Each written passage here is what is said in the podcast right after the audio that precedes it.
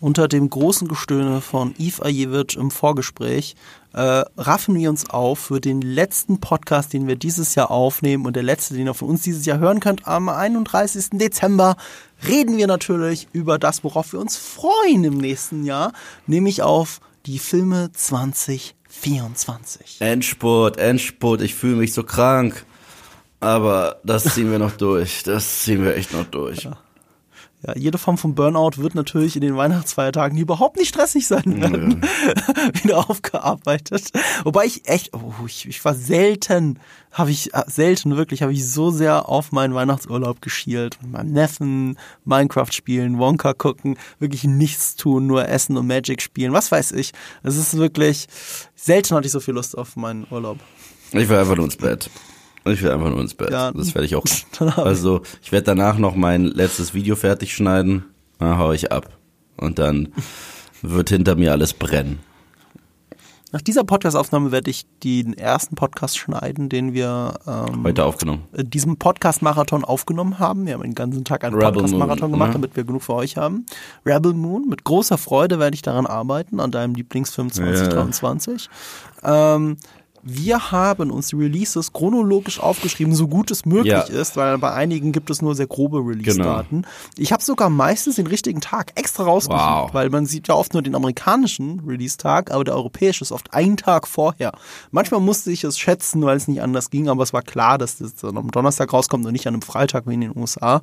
Das sollte relativ passen zum Zeitpunkt dieser Aufnahme. Wenn man äh, sich die Aufnahme von letztem Jahr anschaut, was sich da hingegen alles verändert hat, es gibt sogar ein paar Filme, die, glaube ich, die kommen zum zweiten Mal vor. Mhm. Ne? Also ein gewisser zweiter Teil kommt zum zweiten Mal vor in einer Jahresvorschau.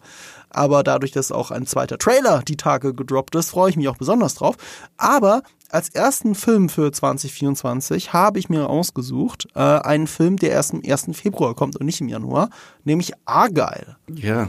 Argyle. Hast du, hast du von dem Film gehört? Hast du den das Trailer ist das Matthew Vaughn-Ding mit Henry Cavill, oder? Ja, Jupp, jupp, jupp, jupp, jupp. Und das ist so ein Ding, weil ich ja großer Kingsman-Fan bin von Matthew mhm. Vaughn, ähm, habe ich mir, habe ich auch wirklich Lust auf diesen Film gehabt. Ich meine, Harry Cavill als Spion, wenn ich schon, wenn schon bei Codename Uncle bei Matthew Vaughns besten Buddy Guy Ritchie so früh Schluss war, ne? Ja.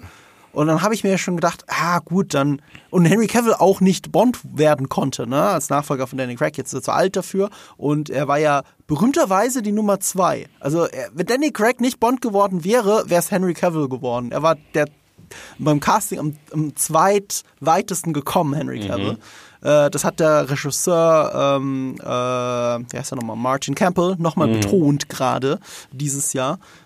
Ist alles nicht passiert, also, oh, Argal, Argal, Argal. Aber dann habe ich mir gedacht, Moment mal, warum ist dieses Teaser-Poster? Auf diesem Teaser-Poster hat Argal eine ziemlich beschissene Frisur. Und bei den ersten Promo-Shots auch.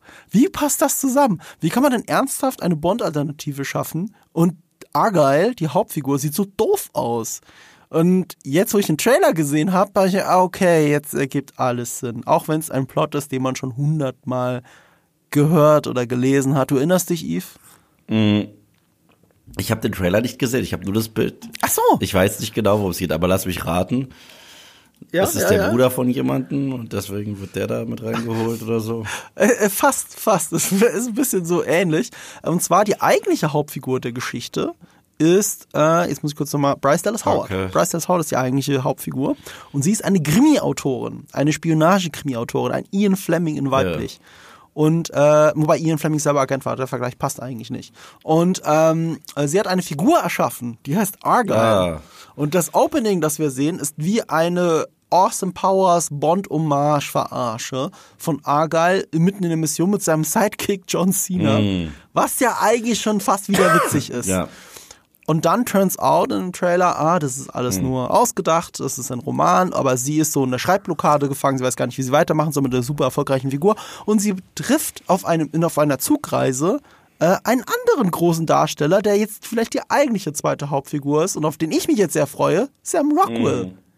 Und Sam Rockwell ist, so sieht es im Trailer zumindest aus, eigentlich das, was Argyle sein müsste. Und it turns out, und das ist alles noch ein bisschen verwirrend für mich, Argyle gibt es wirklich, also nicht Sam Rockwells Argyle, sondern es gibt einen Argyle. Und die ganzen Geheimdienste der Welt sind hinterher, weil sie auf prophetische Weise alle Missionen, die er wirklich macht, vorhersagt. Hm. Und dadurch zu viel Geheimnisse verrät. So, das ist die Prämisse. Das Witzigste aus dem Trailer war eigentlich noch eine Katze, die, äh, die äh, in so einem, kennst du diese Baggies äh, für diese Container für Katzen, um mhm. sie zu transportieren? Eine Katze, die in so einem Container äh, sehr tief fällt. Das ist noch das Lustigste am ganzen Trailer. Ich war einerseits froh darüber, ein bisschen mehr Klarheit zu haben, was dieses Argyle-Projekt ist. Andererseits war ich schockiert, wie künstlich auch der Film aussieht, weil es ist ein Apple TV Plus Film und das sieht man, dass er nicht nur fürs Kino gemacht ist. Das alleine wird ihn aber jetzt noch nicht, glaube ich, disqualifizieren, mich über diesen Film zu freuen. Ich bin zumindest gespannt. Vor allem, weil ich Sam Rockwell in Komödien immer liebe. Ja, ich auch. Ich bin generell ein großer Sam Rockwell-Fan. Ja, also es hat Potenzial zumindest. Wir werden es am 1. Februar rausfinden. Am 14. Februar yeah. kommt ein Film. Ich habe ja nicht nur die geile Scheiße hier aufgeschrieben, ich habe die relevante Scheiße aufgeschrieben, würde ich dazu sagen. Ich, ich atme schon schwer. Was kommt am 14. Februar? An Valentinstag? Äh, wann sonst? Madame Web. Und du kennst Madame Web? Ja, ich kenne Madame Web. Und ich muss sagen, der Trailer äh, hat irgendwie nicht gewirkt wie Madame Web, aber okay. Nee, überhaupt nicht. Passenderweise aber, Dakota Johnson heißt sie doch, ja. oder? Ist die, äh, die Tochter von äh, dem coolen Johnson aus Miami Vice. Mhm. Ähm, spielt ja die Hauptrolle. Ach, die ist die, sie ist die Tochter von ihm? Ja, das ist die Tochter von Don Johnson. Von, äh, von Don Johnson, Ach, das ja. wusste ich gar nicht. Jetzt sehe ich das erst. Ah. Du siehst die Ähnlichkeit, wenn man es weiß, sieht man es. Ach, krass. Das macht Shades of Grey noch ein bisschen creepiger, mm. wenn du die Ähnlichkeit siehst. und das ist das Ding. Ich meine, die kennt man vor allem aus Shades of Grey, und sie spielt bei Madame Web, der ist wieder an dem 14. rauskommt, genau wie Shades of Grey an Valentinstag kommt Madame Web raus. Also da ist sehr viel Kalkül, habe ich das Gefühl, hinter diesem Film. Und ich fürchte, das könnte ihnen um die Ohren fliegen, weil, wie leider für die meisten, mittlerweile für die meisten Sony Real Action, äh, Real Life Action Filme, Comicfilme üblich, ist es ein bisschen underwhelming. Ja, das ist dieses ganze Universum, wo Venom drinsteckt, wo Morbius drinsteckt, wo jetzt, äh, was, was ist das, was da jetzt noch kommen soll? Craven the Hunter. So, ich weiß es nicht. Es sieht für mich alles nicht gut aus. Ich ehrlich bin, der, der sieht halt wirklich schlecht aus. Das sieht mich, eigentlich aus wie so eine Fernsehfilm, der sieht oder? für mich ein bisschen aus. Kennst du den Film mit Nicolas Cage Next? Ja, ja daran hat mich der, äh, nur vom Hören daran hat mich der Trailer total erinnert. Ja, ja schon, ne? Next kann äh, Nicolas Cage immer drei Minuten oder so in die Zukunft gucken. Ja. Nur drei Minuten. Und basierte das nicht auf einer Kurzgeschichte von Philip K. Dick? Weil die Prämisse ist ja eigentlich cool, aber man macht halt nichts. Ich fand, also ich finde Next ist ein Guilty Pleasure, aber nicht mehr. Mhm. Ja. Aber das liegt auch in der Prämisse. Ja. Also die Idee ist ja gar nicht schlecht, weil es, glaube ich, Philip K. Dick war. Und so ein bisschen ist Madame Web. Ich war ein bisschen überrascht, weil ich kenne Madame Web eigentlich nicht. Und ich dachte, das ist eigentlich eher so eine Spider weibliche Spider-Man-Version, so eine Art. Ja, Madame Web ist eigentlich so eine, also so wie ich sie kenne, ist sie so eine weise ältere Dame ja. Deswegen heißt sie auch Madame. Genau. Also im Nachhinein ergibt das natürlich und, alles Sinn. Ich bin auch blöd, ich habe mich einfach nicht informiert. Und, und sie kennt sich aus mit dem Multiversum und vereint halt un, äh, alle unterschiedlichen Spider-Man in der 90s-Trickserie. Ja. Darauf soll das dann hinauslaufen. Ja. Aber hier ist es ja so, also ich, übrigens, dadurch müsste ich sie eigentlich kennen, weil ich die 90s Ja, die sieht komplett anders aus. Warte, ich schick dir mal einen Link. Ich schick dir mal einen Link. da wirst du sagen, ach, die soll das sein. Ja. Ja, ich, ich habe ich hab schon recherchiert, ich habe mir schon angeschaut, wie die da aussieht. Die sieht halt komplett anders mhm. aus. Ähm, äh, ja, ich finde es ein bisschen merkwürdig. Es sieht nicht nach viel aus. Es ist eigentlich so eine Art von Film, die, wenn, wenn der Film bei Warner entstanden wäre, hätten sie ihn nicht zu Ende produziert. Ja. Genau. Die hätten ihn komplett in der Kanne gehabt und hätten ihn so, nee, den schreiben wir lieber ab. Sony sagt, wir bringen ihn lieber raus. Ähm, ich bin gespannt. Ich glaube, die sind zu selbstbewusst, weil Across the Spider-Verse äh, als Animationsfilm natürlich fantastisch ja, ja, voll. Das heißt aber nicht, dass die Leute jetzt wie blöd in diese Filme reinrennen werden. Es wird trotzdem ein bisschen interessant sein, weil nächstes Jahr gibt es ja nur einen MCU-Film, der ja, kommt. Zu dem das heißt, alle anderen Marvel-Filme, die kommen, sind zum Beispiel von Sony. Ja. Dann machen wir weiter mit den Film, auf den wir eigentlich schon jetzt ein Jahr lang warten, weil wir dachten, er kommt dieses Jahr. Dune Part 2. Ja, also. Und der kommt am 29. Februar überraschenderweise. Mega, er wurde zwei Wochen vorgezogen. Mega heiß drauf. Ich habe gestern tatsächlich wieder den ersten gesehen. Hast du den neuen Trailer ja, gesehen? Ja, mega. Das ist ein Gänsehaut-Trailer par excellence. Wo wir auch viele neue Castmitglieder sehen. Austin Butler, äh, Christopher Walken. Sowieso. Ich, ich einfach ja, das ist für mich eine safe Nummer. Das ist für mich eine ganz safe Nummer. Aber wie diese Würmer da aus diesem Sandsturm rauskommen, mm. das sieht so gut mm. aus. Interessante Aussage dazu auch, aktuelle Aussage von Denis Villeneuve, die waren ja auf der CCXP in Brasilien mm. und haben da relativ viel gequatscht über den Film. Und er hat gesagt, er ist so unglaublich zufrieden mit dem Film und hat zugegeben, er ist mit Part One nicht so zufrieden. Okay, krass. Es gibt viele Sachen, mit denen er nicht zufrieden ist bei einem Film, der so durch die Decke ging, sowohl bei der Kritik als auch bei den Fans. Äh, mit vielem war nicht so einverstanden, hat gehofft, dass es besser wird, es war aber nicht so, wie er wollte. Und Part 2 ist der wesentlich emotionalere Film für ihn und der viel perfektere Film und eigentlich ein perfekter Film. In seinen eigenen Krass. Augen. Ähm, das ist natürlich auch nur ein Werbeversprechen, aber Denis Villeneuve hält ja nicht hinterm Mond äh, über seine Meinung, auch über seine eigenen Filme. Äh, und deswegen bin ich tatsächlich sehr gespannt. Also er wurde erst weit nach hinten geschoben wegen dem äh, Actors Guild mhm. Strike aber jetzt nochmal um zwei Wochen vorgezogen auf den 29. Februar. Ja. So. Dann machen wir weiter. Und im März, genau im März, kommt ein Film, auf den du dich freust. Und ich war sehr skeptisch. Also der Film hat es eigentlich verdient, von mir eine Chance zu kriegen, weil du und ich, wir waren ja beide so happy mit Ghostbusters Afterlife. Mhm. Und ich war aber kein Fan von der Post-Credit-Scene, dass es weitergeht und sich jetzt wie ein Franchise anfühlt. Aber genau das passiert, natürlich passiert das. Äh, der Trailer hat mich positiv überrascht. Ich dachte wirklich, sie bringen Vigo zurück. Einfach nur, weil sie im ersten Teil Gozer zurückgebracht haben.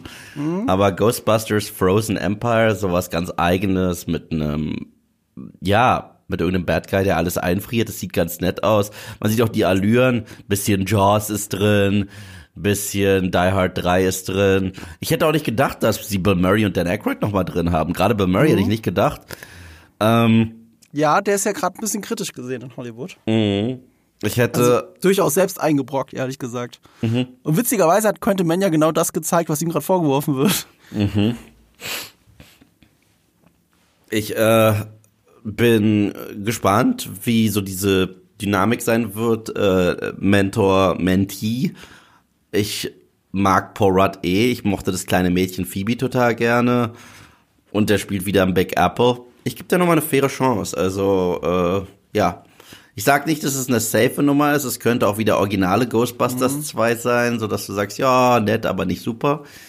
Aber ich will dir nochmal eine faire Chance geben. Ja, also eigentlich muss er ein bisschen die Nostalgiebrille jetzt abziehen und mehr auf eigenen Beinen stehen, was der Geschichte ja auch gut tun würde, weil wenn Afterlife Probleme hatte, dann war es so im letzten Akt, wo es schon sehr eine Nacherzählung vom ersten Film war. Ja. Voll. Und das ist halt eine große Schwäche von Afterlife, den wir beide sehr mochten. Ich meine, ich habe ihn auch zweimal im Kino gesehen. Es war so eine schöne Kinoerfahrung. Und der neue heißt jetzt halt Frozen Empire, kommt am 28. März und ist im Wesentlichen, es ist der Gegner, diesmal die, Klima, die Klimakatastrophe. Hm. Der Day Klimawandel ist jetzt der Gegner. Hm? Sieht ein ja. bisschen Day After Tomorrow aus. Der hat schon diese Vibes. Ähm, ist zumindest endlich mal eine eigenständige Idee. So, das ist cool. Ist auch cool für einen Teaser übrigens, wenn man im Kino sitzt und nicht weiß, was für ein Trailer oder Teaser gerade kommt. Hm. Und es braucht ein bisschen, bis du merkst, oh, das ist Ghostbusters. Hm. So, es könnte genauso gut für den nächsten Roland Emmerich-Film ein Trailer sein. Ich habe noch einen Film rausgesucht. Ich weiß gar nicht, ob du von dem gehört hast. Das ist jetzt ein kleiner Film, aber hm. einen, den ich stark auf dem Schirm habe, vom Bong Joon-ho der neue Film vom Parasite-Regisseur. Okay. Mit meinem äh, Baby Girl, wie man ihn auch nennen könnte, Robert Pattinson. Ich habe mir beibringen lassen, der Jugendsprache ist Baby Girl, was sehr Positives, okay. was man sagen kann, auch zu Robert Pattinson. Mickey 17, ein Sci-Fi-Film. Geil. Hast du von dem schon gehört? Doch nichts. Doch nichts. Der sieht halt cool aus. Und Parasite ist halt einer der besten Filme der letzten zehn Jahre. Hast du den gesehen? Na klar habe ich Parasite gesehen. Ich fand ihn ein bisschen, weil ich glaube, jeder gesagt hat, oh, das ist das Beste ja. aller Zeiten. Da gehe ich nicht mit, aber ich fand ihn trotzdem ziemlich gut. Ich nee, beste Zeit aller Zeiten will ich auch nicht sagen, aber von allen sozialkritischen Filmen, die ich in den letzten zehn Jahren gesehen habe, ist er mit Abstand einer der besten. Ja, da ist Der hat so besser. viele Ebenen, ist so ein grandioser Film, ja. so viele Überraschungen, Wendungen, ist unterhaltsam, es macht dich traurig. Ich meine, ich weiß nicht, was ich jetzt von diesem Film, äh, das ist ja das Witzige, ich weiß überhaupt nicht, was ich von diesem Film erwarten soll. Aber wer da auch alle mit, alles mitspielt, ne? Mark Ruffalo spielt noch mit, Tony Collette, hm. Stephen Yeun, äh, ich ich, ich, ich habe hier gerade mal die IMDb-Page auf und komme gar nicht aus dem Staunen raus. Also das, das ist ein kleines, aber feines Projekt, das eben so viel nach Hollywood schreit, dass es ein zweiter Parasite sein könnte, halt bloß nur drüben. Oder wir sehen mal wieder, wie ein Regisseur verbrannt wird, der mm. über den Teich geht. Äh, wir werden es sehen. Ähm, ich finde, es ist zumindest ein, ein, Film, den wir im Auge behalten sollten. 28. März. Yep. Aber auch am 28. März sollte ursprünglich Spider-Man Beyond the Spider-Verse kommen. Das ja. ist der Abschluss der Trilogie. Der ist aber bis auf weiteres verschoben. Ich habe kein anderes Datum TBA gefunden. ist bisher, also der hat kein ja. festes Datum.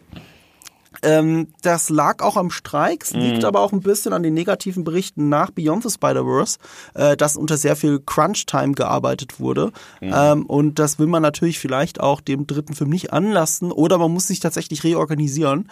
Das heißt, statt nur ein halbes Jahr, Jahr später zu kommen, wie der erste Film, ähm, wird es jetzt deutlich später. Die Frage ist halt, ob 2024 oder 2025. Mich würde es nicht wundern, wenn er noch 2024, Ende des Jahres kommt, ja. auch um diese Marvel-Lücke zu füllen, weil ja nur ein MCU-Film da ist. Das sollte man sich nicht entgehen lassen. Und man darf nicht zu lange auf diesen Cliffhanger setzen, weißt du? Das ist halt auch so eine Sache. Der Momentum muss noch ein bisschen da sein.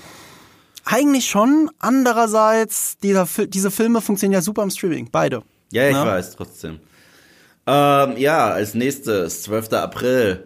Große Echse haut großen Affen. Godzilla X-Kong? Ist es das, weil die jetzt. Cross-Kong hätte ich jetzt ausgesprochen. Ach so. Aber es ist ein X. Ja, also sind sie jetzt Ex-Partner. uh, the New Empire.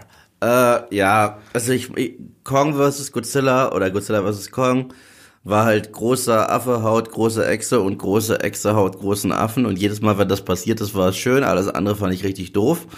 Und wir leben jetzt in einem Zeitalter, wo es sowas gibt wie Godzilla Minus One, den ja alle irgendwie lieben, den habe ich nicht gesehen. Und dann kommt der raus. Und mal gucken, also es ist ja das Gegenteil, also irgendwie Trash. Ich muss sagen, der kleine Affe, den wir da im Trailer sehen, ich finde, der sieht richtig scheiße aus. Der sieht aus wie eine Billow-Version von äh, Mad Reeves Planet der Affen. Aber mal gucken. Ich habe auch das dumpfe Gefühl, dass Godzilla gar nicht so viel Screentime hat, wenn man so ein bisschen drauf achtet. Es sieht aus wie eine Reanimationsstory, die genau. halt wieder kommt. Ich meine, genau. das ist ja genau. auch das, womit uns der Film so grob entlassen hat. Wenn ich mich noch richtig erinnere, weil Godzilla vs. Kong habe ich so komplett vergessen, so gefühlt. Mhm. Das war der erste Blockbuster nach dem offiziellen Ende der Pandemie, den mhm. ich im mhm. Kino gesehen habe. Ich meine, das war so ungefähr der Zeitpunkt wo wir alle noch in die Kinos gestürmt sind. Und das habe ich mir noch, das weiß ich noch so gut, weil ich habe den extra im Dolby Cinema im Mathesa gesehen. Mhm. Ähm, was halt die technisch beste Leinwand ist, die man in München haben kann. Und ich war so hart enttäuscht. Also ich habe auch nicht so super viel erwartet, weil ich, weil ich King of Monsters auch nicht so toll fand, den zweiten Godzilla. Mhm. Ich mag den ersten Godzilla von, äh, was war denn das? Äh, 2009? Gareth Edwards. Von Gareth ja, Edwards. 2014. Und den Kong Skull, äh, 2014, sorry. Äh, und Kong Skull Island liebe ich. Den ich mag so ich lustig, auch finde ich so gerne. cool. Aber Godzilla äh, King of Monsters und, und vor allem Godzilla vs. Kong finde ich richtig scheiße. Und jetzt kommt aber so ein Punkt. The New Empire, der neue Film, ist der erste dieser, wie soll ich sagen, dieses eigenen Franchises, das abseits von Minus One und so weiter läuft, ist der erste Film in diesem Franchise, der den Regisseur zum zweiten Mal hat. Adam mhm. Wingard der ähm, auch Versus Kong gemacht hat, mhm. macht diesen Film. Was zwar Sinn ergibt, weil das der erste ist, der noch mehr Back-to-Back -back zu den anderen ist als die anderen Filme. Mhm. Aber Himmel hilf, ich fand halt Versus Kong so blöd. Äh, und die ganze hohlerdende Scheiße.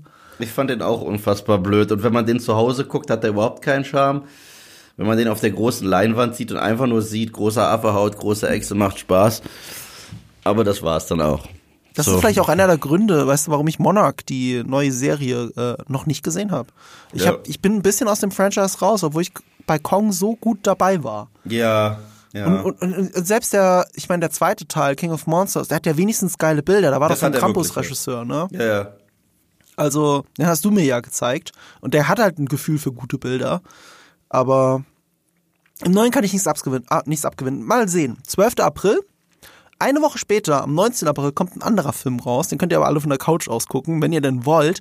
Eve schart schon mit den Füßen, weil er richtig Bock hat, so wie er aussieht. Mm. Rebel Moon Part 2, The Scar Giver. Ja, was hat zwei Daumen? And doesn't give a shit. This guy. So, also es ist, es ist unfassbar, wie egal mir das ist. Also ich kann gar nicht in Worte fassen, wie egal mir es ist. Und willst du es gucken? Wenn er nur für die Arbeit. Ja, aber willst du es gucken? Vielleicht. Ich bin mir, also Ziemlich sicher, gib's zu, du wirst es gucken. Ich bin mir nicht Allein um deine Neugier zu befriedigen, du wirst es gucken. Komm, ich habe keine Neugier. Ich habe überhaupt keine Neugier. Ich habe stand jetzt überhaupt keine Neugier. Ich hatte so wenig Neugier allein während ich den einen gucke, dass ich kurz eingeschlafen bin. Ich fand den wirklich, ich fand den nicht nur schlecht, Marco, ich fand den echt scheiße. Ich weiß, unfassbar aber beschissen. du kannst mir nicht erzählen, dass es eine Welt gibt, in der Eve Ajewitsch sich nicht denkt, mal gucken, was Zack Snyder da gemacht hat. Also mmh. diese Neugier. Nicht, nee, die, nee, oh, ich will wissen, wie es weitergeht. Nee, die ist tatsächlich nicht da. Gerade ist hm. die gar nicht da. Also Mal gucken. Es, es, wird, es, es, wird sogar so ein Film sein. Du, ich glaube dir, du wirst den Director's Cut nicht gucken. Niemals. Es wird sogar so ein Film sein, wenn ich das irgendwie nicht auf dem mhm. Schirm habe und alle anderen schon ihre Reviews draußen haben, werde ich sagen, oh fuck, jetzt ist es eh zu spät. Naja, da muss ich den nicht gucken. So, das ist einer dieser Filme. So. Ich mache auch gerne den Podcast dazu, damit jemand anderen. Ich, ich persönlich würde schon gerne, also erstens haben wir den ersten Teil ja schon besprochen, wie ihr ja vor, hm, ich glaube, einer Woche gehört habt. Mhm. Ähm, aber zweitens würde ich gerne äh, den Director's Cut und den zweiten Teil vielleicht zusammen besprechen. Ähm, wenn die denn zeitnah voneinander rauskommen. Meine Vermutung ist nämlich, dass der Director's Cut ein paar Wochen davor kommt, um nochmal Hype zu generieren. Äh, also Director's Cut vom ersten Teil und dann Part 2 am 19. April ähm, um das nochmal alles mitzunehmen. Das ist so meine Vermutung, deswegen würde ich gerne beides so ein bisschen hintereinander besprechen, also in einer Folge. Äh, aber das werden wir ja sehen, wenn es am 19. April soweit ist. Und dann werden wir auch sehen, ob Eve bis dahin die Motivation gefunden hat. Alles andere zu äh, Rebel Moon hört er ja in der vergangenen Podcast-Folge. Es lohnt sich, wenn ihr Eve besonders oft das Wort Kacke sprechen hören wollt. Ja, oder beschissen. So, Civil War als nächstes. Du weißt, welchen ich meine, ne? Ja. Yeah. 26. April, eine Woche drauf. Alex Garland. Ja, der, der geheimte, da kam gerade die Tage neuer Trailer. Hast du den, oder den ersten Den habe ich noch nicht gesehen? gesehen, muss ich gucken. Kennst du dieses berühmte Teaser-Poster dazu? Ja, mit der Feist-Statue da, ne? Und ja, genau. Die, die, die verschanzen sich da mit Waffen, also Scharfschützen mit Waffen in der Fackel der Freiheitsstatue. Na, Alex ähm, Garland hat letztes Jahr richtig reingeschissen. Äh, warte mal, letztes Jahr? Was hat er letztes Jahr gemacht? Man. Ach, der, stimmt, den habe ich ja gar nicht gesehen. Boah. Also ich mochte ja seinen Ex Machina total gerne. Der ist halt fantastisch. Annihilation fand ich auch gut. Ich fand den auch gut. Aber Man war so fett reingeschissen. Also, das war ja wirklich, das war ja eine Katastrophe. Ich glaube, das hat tatsächlich, Gruß geht raus an äh, Alpa von Cinema Strikes mhm. Back. Der hat's am besten beschrieben. Ich wünschte, das wäre mir eingefallen, aber ich muss halt Credits an ihn geben. Er meinte, Man fühlt sich an wie eine Parodie auf einen A24-Film. Und, aber es ist ein A24-Film, weißt du? Und das hier ist auch ein A24-Film. Und das Interessante ist, ähm, für einen A24-Film ist es der bisher aufwendigste von allen. Ja, ja. Also, äh, wer gedacht hat, weil jetzt die Tage kam ja auch diese News, dass dieses kleine Filmstudio, das bisher also fast ausschließlich gute Filme rausgebracht hat, je nach Geschmack, je nachdem, ob ihr ihn fragt oder mich, ähm, dass die dann so einen aufwendigen Film machen, der aussieht wie eine äh, Roland Emmerich Hollywood mhm. Großproduktion, während umgekehrt Roland Emmerich keine Filme mehr bei Hollywood gerade machen darf, weil die nur noch Flops produziert hat. Das ist schon bemerkenswert. Und Alex Garland, also wer jetzt, wir haben jetzt mal die kleineren Filme, äh, die bekannten Filme, wo er Regie geführt hat, genannt, äh, aber er ist ja auch vor allem Drehbuchautor. Und wenn man da nochmal in seine Liste guckt, was für Drehbücher der geschrieben hat. 28 Days Later, Sunshine, beides Danny Boyle, beides mhm. fantastische Filme in meinen Augen. Ähm, Dread hatten wir neulich erst genannt bei die besten Comicfilme, die mhm. nicht auf Marvel oder DC basieren. Ähm, was haben wir denn noch? Oh, Devil May Cry da gespielt, geschrieben, merke ich gerade. Das Videospiel wusste ich das gar nicht. Das war früher meine Lieblingsvideospielreihe nach äh, Legacy of K. Ich liebe auch die, äh, ich liebe auch Devil May Cry. Ich liebe am meisten Teil 3. Äh, ich auch. Ja, das ist super. PS2, Origin ne? Hä? Ja, ja, das ist die Origin Story, wo du yes. siehst, wie Virgil böse wurde ja. und ja. Wo am Obwohl er war Pizza, schon böse, aber wie er richtig, ja. richtig böse wird. Und, und wie die äh, Pizza sein Geschlecht äh, verdeckt, das war doch der Teil, oder? Ganz am Anfang im Intro-Video, weil er nackt kämpft gegen die Dämonen. Nein, nicht wirklich, weil er, er hat ja eine Hose an. Ja, er zieht sich in der Luft die Hose an. Und ja, eine stimmt. Pizza fliegt, stimmt. ein großes Stück, zu großes stimmt. Stück Pizza, fliegt an seinem Gemächt vorbei und verdeckt. Es ist so lustig. Ja, aber also Devil May Cry ist so. Hat mega ich habe tatsächlich im, Legendär, im legendären Modus durchgezockt. Also, was wirklich scheiße schwer ist. Das ist schön, dass ich mal ab zu, abnörden zu hören über Das ist richtig schwer. Weißt du, wie schwer es ist? Du, du, du, das glaube ich dir. Du brauchst da wirklich Ausdauer und Tastenkombination, weil einmal nachgelassen, ein Punch von einem dieser untoten Arschlöcher mhm. und deine halbes Energielevel ist weg. Ist unfassbar. Auf jeden Fall hat Alex Garlands neuer Film Civil War das Potenzial, ein, ein Sleeper-Hit zu werden. Auch ja. weil er im Prinzip eine äh, Überproportionierung dieser äh, Überpotentizierung ähm, der aktuellen politischen Debatten in den USA ist. Mm. Es gibt nur noch rechts, es gibt nur noch links, dazwischen ist nichts mehr erlaubt und die zwei bekriegen sich bis aufs Blut. Und äh, genau das überspitzt er jetzt und er hält sich an die gute alte neue Regel, wenn Kirsten Dunst äh, eine Hauptrolle in einem Film spielt, muss natürlich ihr Ehemann Jesse Plemons äh, auch mit dabei sein. Ich bin der Uwe Bauer dabei. Ähm, aber, die, aber die sind auch immer super zusammen. Nick Offerman spielt übrigens einen sehr zwielichtigen Präsidenten in diesem Film. Mhm. Ich dachte, der Trailer hat mich wirklich neugierig gemacht. Ich schaue mal danach den Trailer. Ja, schau dir mal an. ja, dann machen wir weiter. Das ist auf jeden Fall reingucken. Jetzt kommt, ach so, noch nicht. Jetzt kommt erstmal The Fall Guy von David Leach, 1. Mai. Und Deutschland besser bekannt unter? Also der Film heißt auch The Fall Guy in Deutschland, aber weißt du, wie die Serie, auf der das basiert, in Deutschland heißt? Nee. Ein Colt für alle Fälle. Ah, wirklich? Ein Colt für alle Fälle. Ich wusste das nicht bis zu diesem Trailer, weil ich, ich kenne mich da nicht so aus. Colt für alle Fälle ist etwas, was ich nie geguckt habe. Ich kann nur das Fernsehintro. Ne, aus dem, mhm. was ist denn das? 80er Jahre war die Serie? Ja, ich so, kenne die gar nicht. So ungefähr, äh, äh, das war in Deutschland relativ populär, in den USA auch. Ähm, ich dachte immer, es ist eine Krimiserie, das heißt ein Colt für alle Fälle. Aber ich glaube, die Hauptfigur heißt Colt, äh, was natürlich dann trotzdem ein Wortspiel ist. Und er ist ein Stuntman, der Fälle löst. Mm. Und darum geht's. Es geht um einen Stuntman. Und ja, der wird hier gespielt von Ryan Gosling. Ja. Was übrigens äh, passend dazu als eigentlich schon als indirekt als Teaser geeignet ist für diesen Film, auch wenn es nie so gemeint war. Da muss ich jetzt kurz meinen Uhrenfetisch rauslassen. Wenn ihr mal fünf Minuten Zeit habt und Lust habt, ähm, äh, auf YouTube ein lustiges Video zu sehen, dann schaut, äh, dann gebt einfach ein Tag Heuer, der Uhrenhersteller, und Ryan Gosling auf YouTube. Dann findet ihr einen 5 Minuten Videoclip, den David Leach gedreht hat, einen Werbespot. Der ist nicht alt, der ist ein paar Monate erst alt. Und da geht es darum, dass Ryan Gosling, der ganz auffällig in vielen seiner Filmen, unter anderem äh, The Grey Man, gerade eine Tag Heuer Uhr trägt. Komisch, ich glaube, er hat einen Werbevertrag mit denen. Er hängt bei denen im Laden auch an der Wand überall. Ähm, das ist ein sehr lustiger, actionorientierter Clip, in dem er ein Battle hat, ein Stunt-Battle mit der Requisiteurin, die die Uhr zurückhaben will. Kann ich wirklich sehr empfehlen. Erinnert instant an The Fall Guy. Mhm. Ist ja auch ein bisschen Meta wegen Drive, oder? Da war ja auch ein Stuntman. Absolut, aber du sagst, sag, wie, wie sprichst du nochmal seinen Namen aus? Ryan Gosling. Nochmal? Ryan Gosling? Ja, das G am Ende, das hast du die ganze Zeit gerade weggelassen. vielleicht, vielleicht auch nicht. Wir werden es nie erfahren. Ich dachte Ryan Gosling. Ich, ich sag so oft Ryan Gosling, aber ich weiß, es heißt Gosling. Es ist irgendwie komisch. Ja. Okay, aber jetzt kommt der Film, auf den wir uns beide mega freuen. Das ist jetzt das Ding, warum er dich die ganze Zeit. Ich dachte, was willst du die ganze Zeit sagen? Du ja, ich so, hä?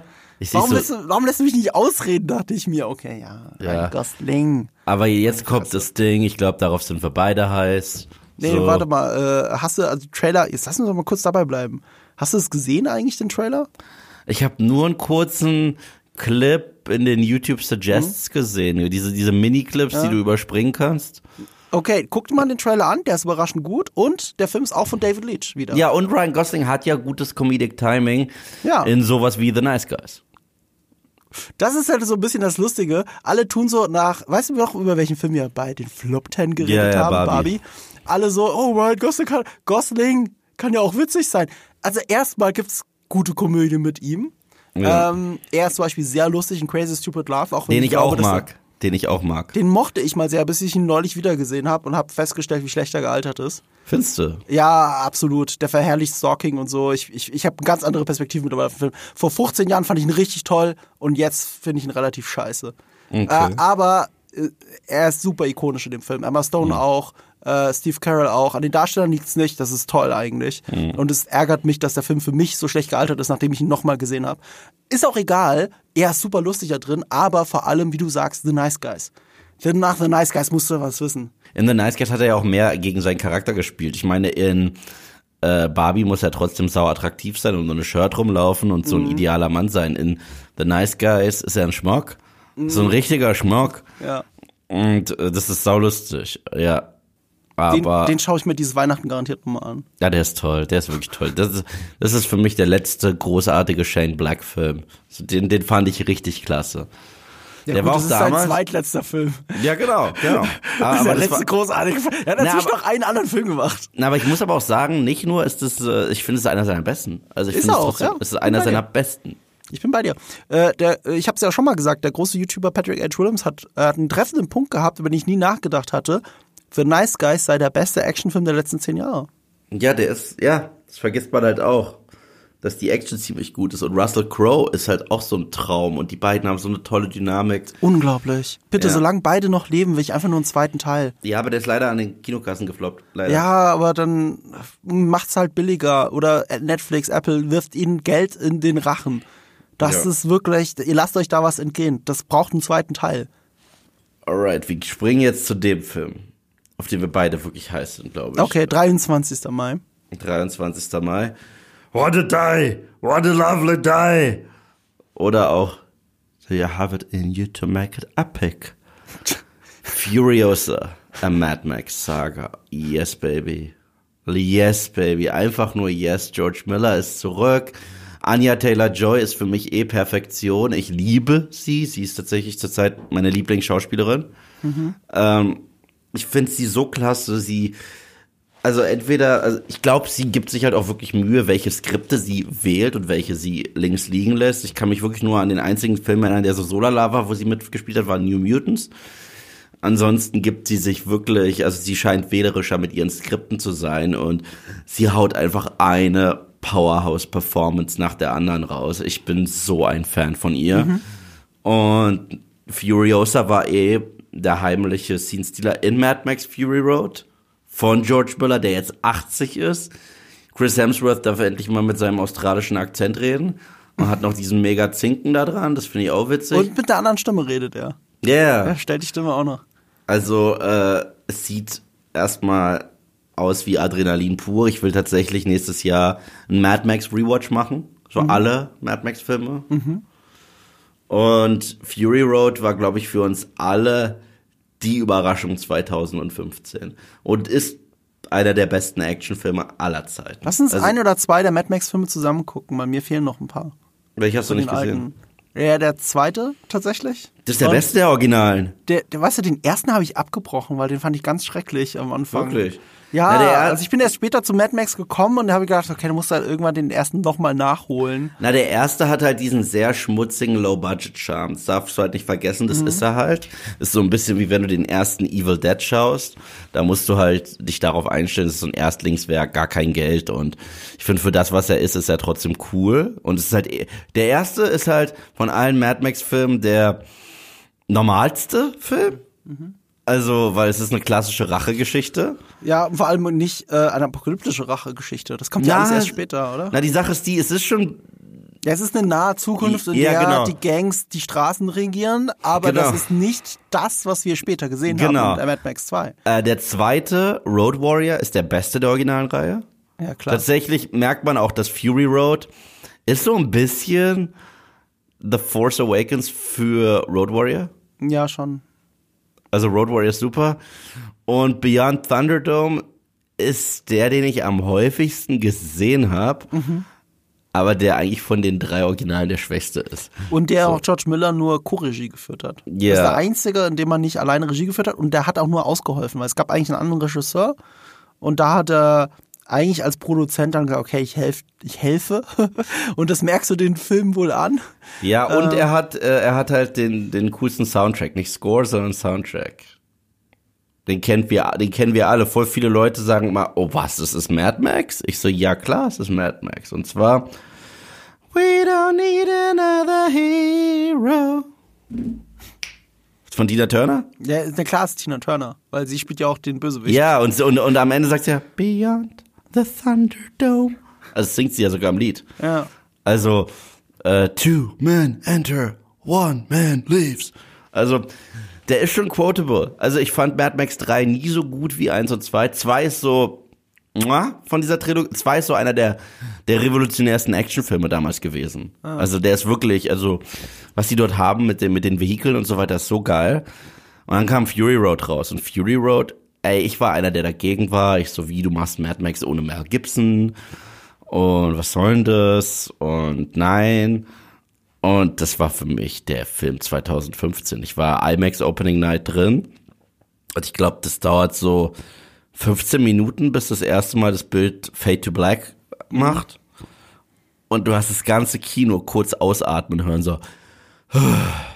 Weil das war einfach Adrenalin pur. Allein schon diese Eröffnungsszene. Es ist so geil. Und es ist, also wenn ich jemanden Mad Max Fury Road pitche, sage ich immer, das ist, kennst du noch Roadrunner? Das ist eine R-rated Episode von Roadrunner. Wo man einfach einmal durch die Prärie jagt und dann zurück. So, das, das, ist, das ist der Plot zu Fury Road. Das also, schon, aber sonst würde ich den Vergleich eher scheuen. Aber das, das ist ein großartiger Film, vor allem ein revolutionärer Film praktische Effekte, visuelle Effekte, Absolut. alles, alles in einer Perfektion verschmolzen, wie wir es noch nie gesehen haben. Deswegen, mhm. um was Negatives zu sagen, weil ich auch äh, Furiosa, ich bin sehr gespannt. Ich mochte auch den Trailer. Mhm. Ähm, ich mag die Figur, ich liebe sie. Also Charlize Theron ist ja der Scene-Stealer in, in, Mad Max Fury Road und deswegen auch dieser doppeldeutige Titel Fury Road und mhm. Furiosa mhm. und jetzt kriegt sie ja eigenes Prequel. Ähm, das haben sie ja witzigerweise geschrieben, also in ausgearbeitet zumindest ähm, als sie noch Fury Road produziert haben. Damit Fury mhm. Road ja schon eine Backstory hat, die für Charlize Theron zu spielen ist. Und deswegen gibt es ja auch in Fury Road so viele Anspielungen wegen ihrer Vergangenheit, die nie mhm. ganz aufgeklärt werden. Ja, und sie müssen auch nie in Worte fassen, warum sie und Immortan Joe sich hassen. Du, du hast aber das Gefühl, okay, da gibt es eine riesige Backstory zwischen den beiden, obwohl sie für ihn arbeitet. Und, und all das wird schon im Trailer so vor dir ausgebreitet und denkst, oh geil, das will ich jetzt auch sehen.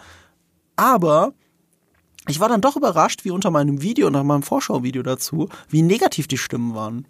Gerade von Leuten, die Fury Road lieben, weil äh, es alles sehr viel nach Greenscreen-Geballe aussieht.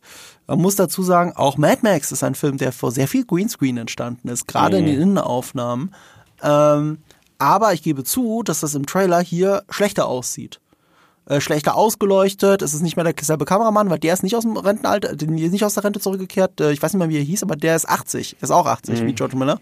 George Miller ist knapp 80, nicht ganz 80. Aber der Kameramann ist über 80 und der ist halt für Fury Road zurückgekehrt und für den letzten George Miller Film, dieses 9000 Years of Longing, 3000 Years of Longing, du weißt, was yeah. ich meine. Der mit ja, yeah, der mit Idris Elba. Ja. Ähm, für den ist er zurückgekehrt äh, aber das war's jetzt. Der Typ ist ein Rente und er hat einen neuen Kameramann und ein bisschen sieht man das. Das ist alles ein bisschen schlechter ausgeleuchtet, schlechter gemacht. Vielleicht ein bisschen mehr lazy, nicht mehr in Namibia gedreht, was super aufwendig und stressig war für die Crew. Stattdessen haben sie es jetzt in Australien gedreht, was anscheinend weniger stressig ist, vor allem für äh, Chris Hemsworth, der ja ungern das Haus verlässt, wenn er Filme dreht. Deswegen wird ja Tor auch in Neuseeland oder in Australien gedreht.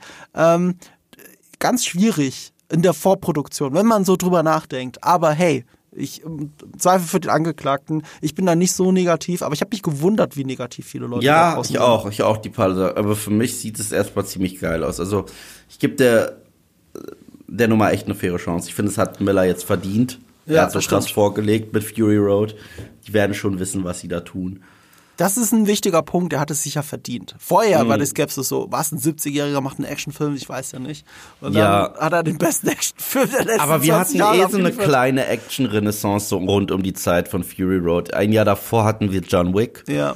Und da kam es so ein bisschen zurück, so dieses, die, und die Mission Impossible Filme haben es dann auch immer mehr, mehr, mehr so gemacht. Also, mh, mm, Deswegen, aber Mad Max Fury Road ist für mich ganz klar der äh, an der Spitze, der ist so toll. Aber was gehst du denn zuerst rein am Premierenabend am 23. Mai? Ist es Fury Rosa oder ist es Kingdom of the Planet of the Apes? Das ist tatsächlich bei mir Furiosa, weil ähm, ich bin skeptisch, muss ich sagen. Ich bin skeptisch, was Kingdom of the Planet of the Apes angeht. Also für alle, die äh, Moviepilot schauen, wissen wahrscheinlich, dass ich ein großer äh, Planet of the Apes Fan bin und auch alle Filme in einem Rewatch besprochen habe. Alt, neu, Remake, äh, Matt Reeves, Rupert Wyatt.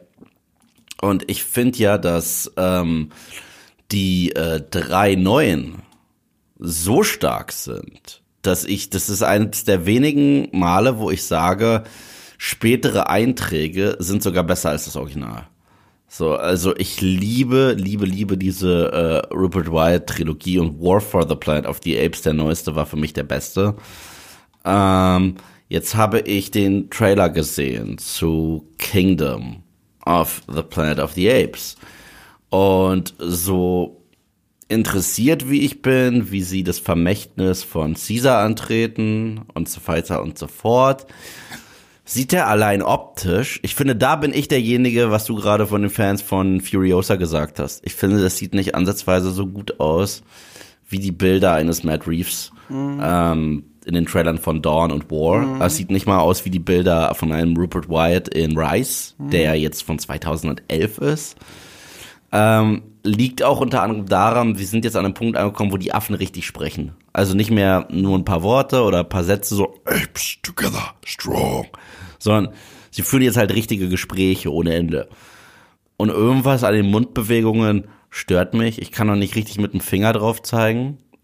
Ähm, es ist für mich auch noch nicht so detailverliebt wie das, was ich gesehen habe in War, Dawn und Rise. Mhm aber ich, ich kann mich auch komplett irren. Also ich sag's mal so, das Gute ist, das kann mir meine Trilogie nicht kaputt machen. Ich habe eine Hammer-Trilogie rund um Caesar und die ist geil. Wenn es dann noch mehr Geschichten geben soll, cool. Aber ich bin da so vors vorsichtig, ja. Das Ding ist halt, es fühlt sich ein bisschen an wie History Repeats Itself, weil die alten Planet of the Apes Filme liebe ich auch sehr. Äh, selbst die trashigen, aber das ist der Punkt. Es gibt einen Punkt, wo es sehr trashig wurde. Der mm. war schon mit einem zweiten erreicht, aber es gibt halt diesen Punkt. Und es gibt vor allem einen Punkt, an dem sich die ganze alte Reihe angefühlt hat wie ein Cash Grab. Die haben halt noch die Affenkostüme gehabt, die konnte man noch abschreiben, die waren schon abgeschrieben. Also hat man damit noch mehr Filme gedreht, die immer trashiger und immer billiger wurden. Die hatten zwar dadurch was Eigenes, aber das war's mhm. dann auch schon. Und ich gucke jetzt gerade mal. Er hat Maze Runner gemacht. Und also er hat drei Maze Runner Filme gemacht. Ich habe keinen davon die geilste gesehen. Qualifikation. Ich hab, er hat nur einen Film gemacht namens Ruin, den habe ich nicht gesehen. Drei Maze Runner Filme und jetzt Apes, das ist es. Ansonsten ja. ein bisschen was im Fernsehen. Kommt ein bisschen aus dem grafischen Bereich, hat Star Trek gemacht zum Beispiel, alles unter Abrams. Ähm, schwierig, also Wes Ball meinst du jetzt, ne, den Regisseur. Ja. Ja, Matt Reeves ist nicht involviert in den neuen Filmen, zumindest ja. laut IMDb. Ähm, das ist auch kein gutes Zeichen, finde ich.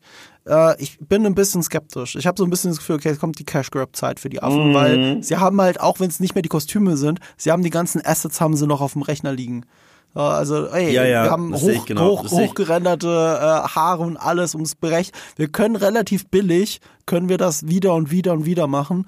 Ähm, ich fand allein die Landschaften ja. sahen nicht so geil aus, weißt du? Mhm. Das Ding ist, äh, die Landschaften in ähm, äh, War und in Dawn, da haben die teilweise on Location gedreht. Das heißt, die mhm. Affen waren unecht, aber es waren halt Schauspieler mit diesen Mocap-Suits. Aber die hatten halt geile Sachen gebaut, wie so Baumhäuser oder sind dann zu einem Strand gefahren.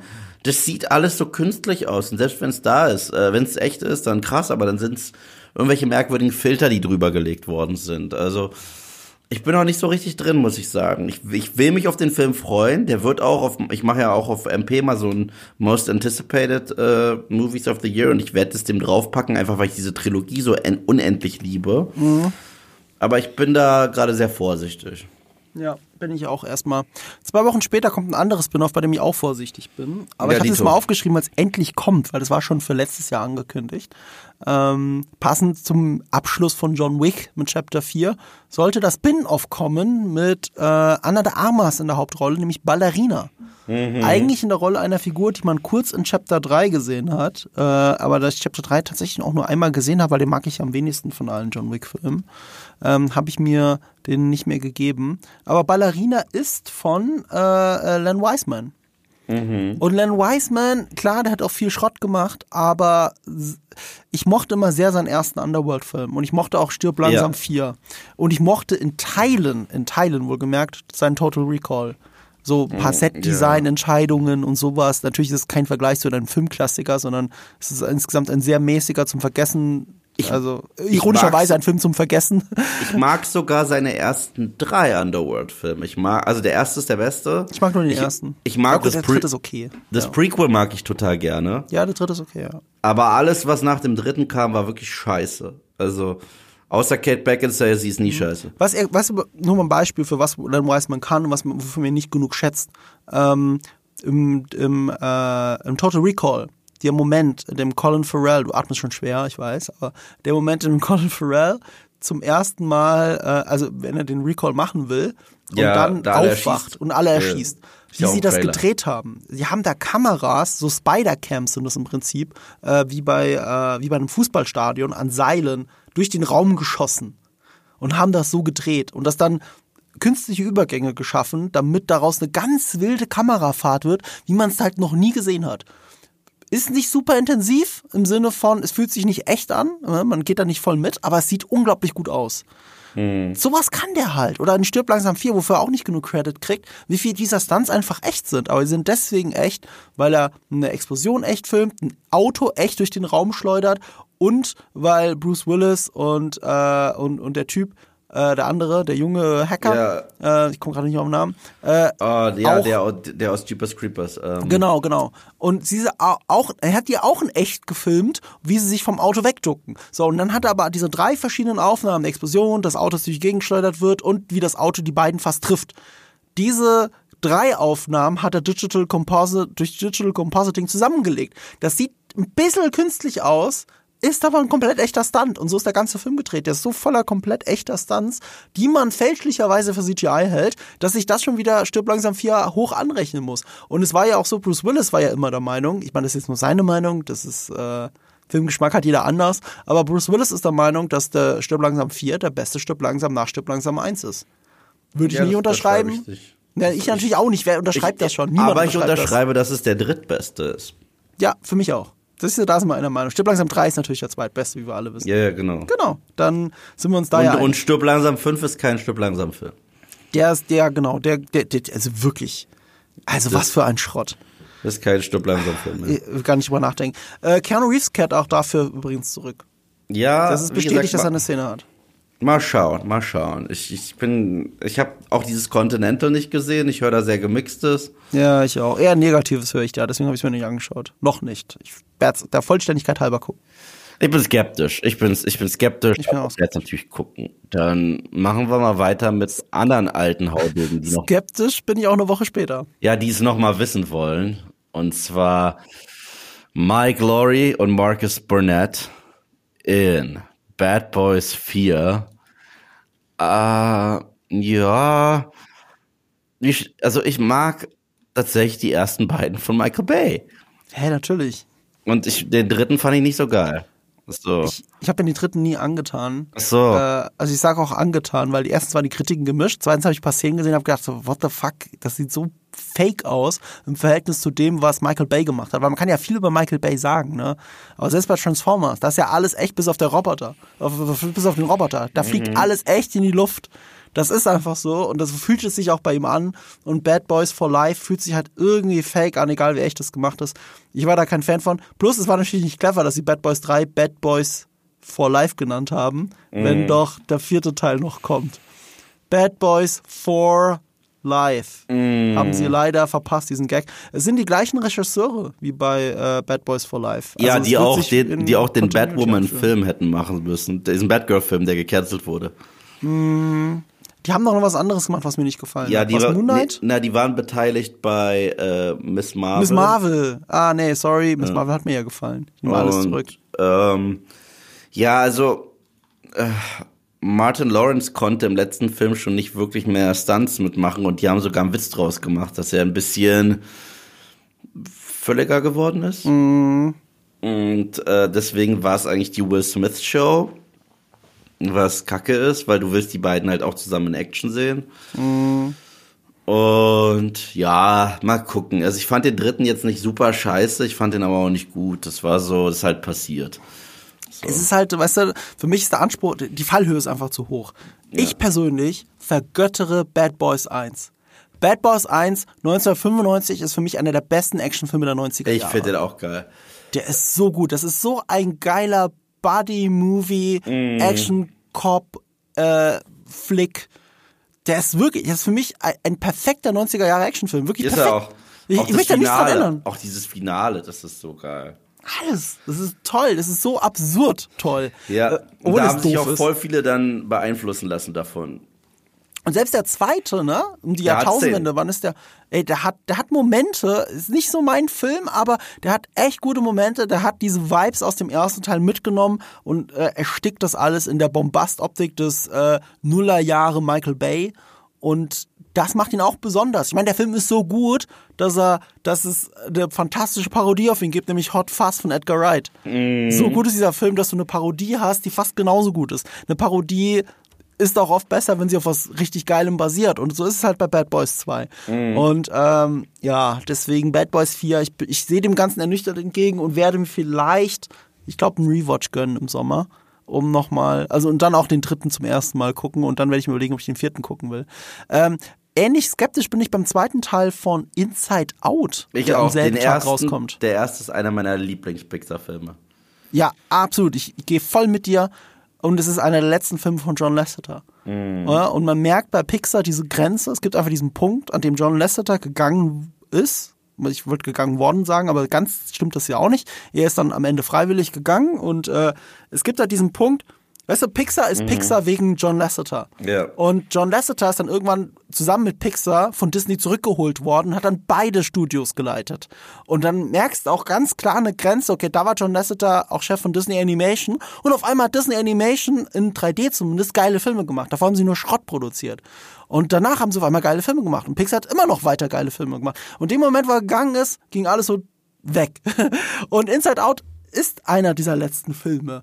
Und das ist halt so, deswegen bin ich ganz skeptisch, auch weil Pixar nicht so gut mit Fortsetzungen ist. Eigentlich. Wobei ich habe gehört, Cars 3 soll ganz gut sein. Was, was soll er sein? Cars 3? Na, so, habe ich nie Cars gesehen. 2. Aber die, oh, nicht, aber die Toy Story Trilogie ist super. Genau, das wollte ich gerade sagen. Ich mag tatsächlich den zweiten, äh, hier, Finding Dory, den mag ich. Den fand ich gut. Den habe ich nicht gesehen. Mhm. Dachte, der fällt noch in dieses Fortsetzung, ich, können sie nicht. Muss ich finde den unterschätzt. Ich finde den okay. wirklich unterschätzt. Okay. Ah, weißt du, Monster Uni ist auch sehr unterschätzt. Ja, ja, ja, das ist, das, den fand ich auch süß. Den fand ich, ich fand ihn nicht so gut wie den ersten, aber den fand ich richtig nee, natürlich süß. nicht. Der erste ist einer der besten Pixar-Filme. Ja. Immer noch für mich. Monsters Inc. ist für mich einer der aller, allerbesten Pixar-Filme. Ja, aber Finding Dory lohnt sich. Also, also wenn du den nicht gesehen hast, äh, mhm. äh, gib dir den mal auf Disney Plus. Er ist recht Ed, äh, ähm, hier, Ed O'Neill als Krake. Ist richtig super. Ed O'Neill als Krake, okay. Jetzt hast du mich. Ja, äh, äh, ja dann würde ich mir tatsächlich dann angucken. Ähm, also wir sind gespannt, vielleicht wird's ja was. Ich kann's, ich, ich finde, der erste war so gut, auch in seinem USP. Ja, yeah, ja. Yeah, ich habe Angst, dass ein zweiter Teil das verwässert. Es yeah. könnte mir ja eigentlich egal sein, aber ich könnte mir vorstellen, dass ich mir den zweiten nie angucke, wenn die Kritiken schlecht ausfallen, weil in die PV werde ich wahrscheinlich nicht gehen. Mhm. Den würde ich mir normal im Kino angucken. Anders als vielleicht A Quiet Place Day One. Der kommt am 27. Juni raus. Aber ist der erste, der nicht von John Krasinski ist. Mhm, ist auch ein Spin-off. Aber, jetzt muss ich ihn kurz nochmal, ich bin da auch nicht mehr ganz firm, aber ich meinte, dass die Regie hätte Potenzial gehabt. Mm, ich gucke gerade, der Regisseur ist Michael Sarnowski. Äh, der hat Pick gemacht, okay. Ist ein Dachte einziger genau das war's. Ist ein einziger Featurefilm. Ist ein einziger Featurefilm. Ist und das ist ein geiler Film. Ja, und der passt äh, in diese Einsamkeit rein von Quiet mhm. Place. Also, der ist ja sau atmosphärisch. Ja, eben. Und äh, John Krasinski produziert, er hat das Drehbuch geschrieben sogar. Ja, ja. Ich, bin ein Fan von beiden äh, Quiet ich Place auch, Filmen. Ich auch. Ich mochte die beide sehr gerne. Sehr atmosphärisch. Äh, mhm. John Krasinski konzentriert sich halt gerade auf seine anderen Projekte, wie der Film, der auch, glaube ich, nächstes Jahr kommt, If. Den ja, ich jetzt ja, aber nicht sieht, in der Liste. Der sieht ganz witzig aus. Ich bin mir nicht sicher. Ich finde den eigentlich, also wenn ich nicht wüsste, es ist von John Krasinski und wieder so ein Ryan Reynolds äh, Herzensprojekt, würde ich mir den eigentlich nicht anschauen. Ich bin ein bisschen skeptisch noch. Ja. Aber gut, im Zweifel für die Anklagten, John Krasinski hat bisher ja nur abgeliefert. Und mal gucken, ob es Michael Zanowski auch macht mit A Quiet Place Day One am 27. Juni. Am 25. Juli sehen wir aber auch Ryan Reynolds ähm, in einem Film, auf den wir alle seit sehr langer Zeit warten. Deadpool 3. Ja, mal gucken, ist der einzige MCU-Film dieses Jahr, ist der, der erste Deadpool-Film, der im MCU spielt. Das wird dann auch eine äh, Bewährungsprobe sein. Äh, ist der gleiche Regisseur, der schon Deadpool 2 gemacht hat. Ich weiß, dass er die Action ganz gut inszeniert hat. Ich mag. Was, was, was, was, was, was, was, was? Nee. Es ist wieder Sean Levy. Hat er nicht den zweiten auch nee, gemacht? Nee, David, David Leach. Leach. Stimmt, David Leach. Aber was hat Sean Levy? Der macht voll geil. Sean oh. Levy ist der, der ähm, äh, hier Dings gemacht hat. Äh, Free Guy? Ja, stimmt. Und äh, den, äh, den Film auf Netflix, Adam äh, Project oder wie der hieß? Ja. Der mit dem Stab. Ja, ja. Ähm, die zwei sind ja seit neuestem beste Freunde, muss man dazu sagen. Also, was ich mag an dem dritten, ist, dass Sean Levy und Ryan Reynolds und Hugh Jackman so ein schönes Dreiergespann sind, auch so ein virales Dreiergespann. Also, die stehen alle drei voll hinter dem Film. Das gibt mir zumindest ein seliges Gefühl. Ja, aber ich muss sagen, äh, ich mochte ja Deadpool 2 nicht so gerne wie eins.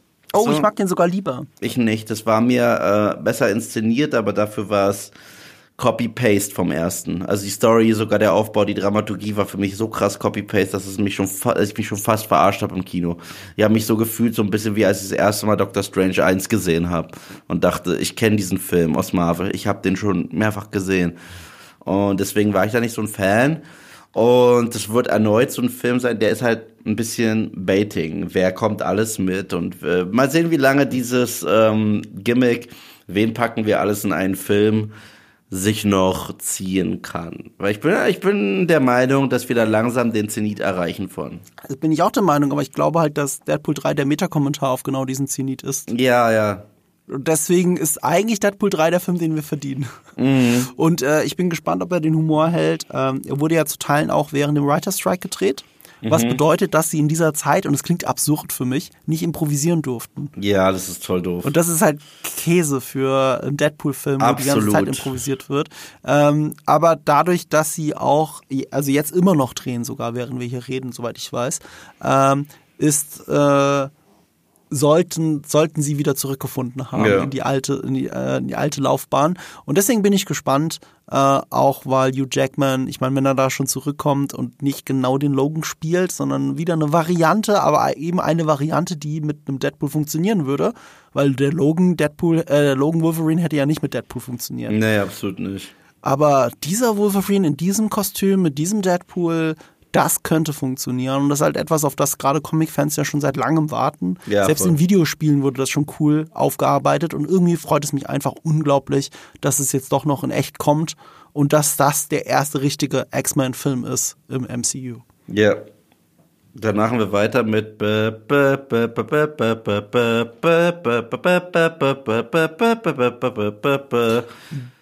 Hills Corp äh, 5 ist das, oder? Nee, 4. 4? Ach, es ja. gibt echt nur drei. Ich dachte, es gibt vier. Ich bin nämlich nicht so der Beverly Hills Cop Fan. Ich habe sie alle gesehen. Ja, der dritte war damals schon nicht so gut. Alle so ein bisschen aus meinem Gedächtnis gelöscht. Der erste ist super. Der erste würde dir auch heute noch sehr gefallen. Ja, klar. Tut, äh, die sind auch nett. Also so ist es nicht. Ich habe die The alle gesehen, ich finde die nett, aber. The heat is on. Geil. Also den ersten liebe ich, mag auch den zweiten total gerne. Ich, ich, den zweiten finde ich eigentlich auf einem Level mit dem ersten. Der dritte war ja damals schon so ein Departure. Das war so der mhm. Film, den viele nicht so mögen mit Wonderland und Wonderland, Wonderland. War, der war schon ein bisschen doof. Ja. Ähm, Eddie Murphy probiert ja so ein bisschen endlich so eine Renaissance zu kriegen, was er nie so richtig bekommen hat. Hat anscheinend letztens in einem richtig geilen Film mitgespielt, wo er auch mal wieder eine Hammer-Performance hingelegt hat. Aber dann hat er vor zwei Jahren Coming to America 2 verbrochen. Mhm. Das war ja, also ich liebe ja den ersten. Ich weiß nicht, ob du den magst. Nee. Prinz also, aus Zamunda? Ich bin, kein, ich bin kein Fan. Also ich also habe den gesehen. Ich, ich liebe den. Weiten Teilen aus meinem Gedächtnis gestrichen. Also ich ähm, finde, das ist ein, ein, eine super Comedy und, und der mhm. neue ist so scheiße. Also es ist so scheiße, das glaubst du gar nicht. So, äh, es ist einfach nur langweilig. Ich habe hab deinen Podcast mit Sebastian gehört dazu. Ja, ja. Der ist auch sehr gut. Den könnte man wirklich mal empfehlen an der Stelle. Leinwandliebe. Äh, ja. Auf Leinwandliebe habt ihr darüber geredet. Ja, ne? wir waren auch noch nie so schnell fertig, glaube ich, mit einem Film. Weil es war so nichts. Es war so einfach nichts.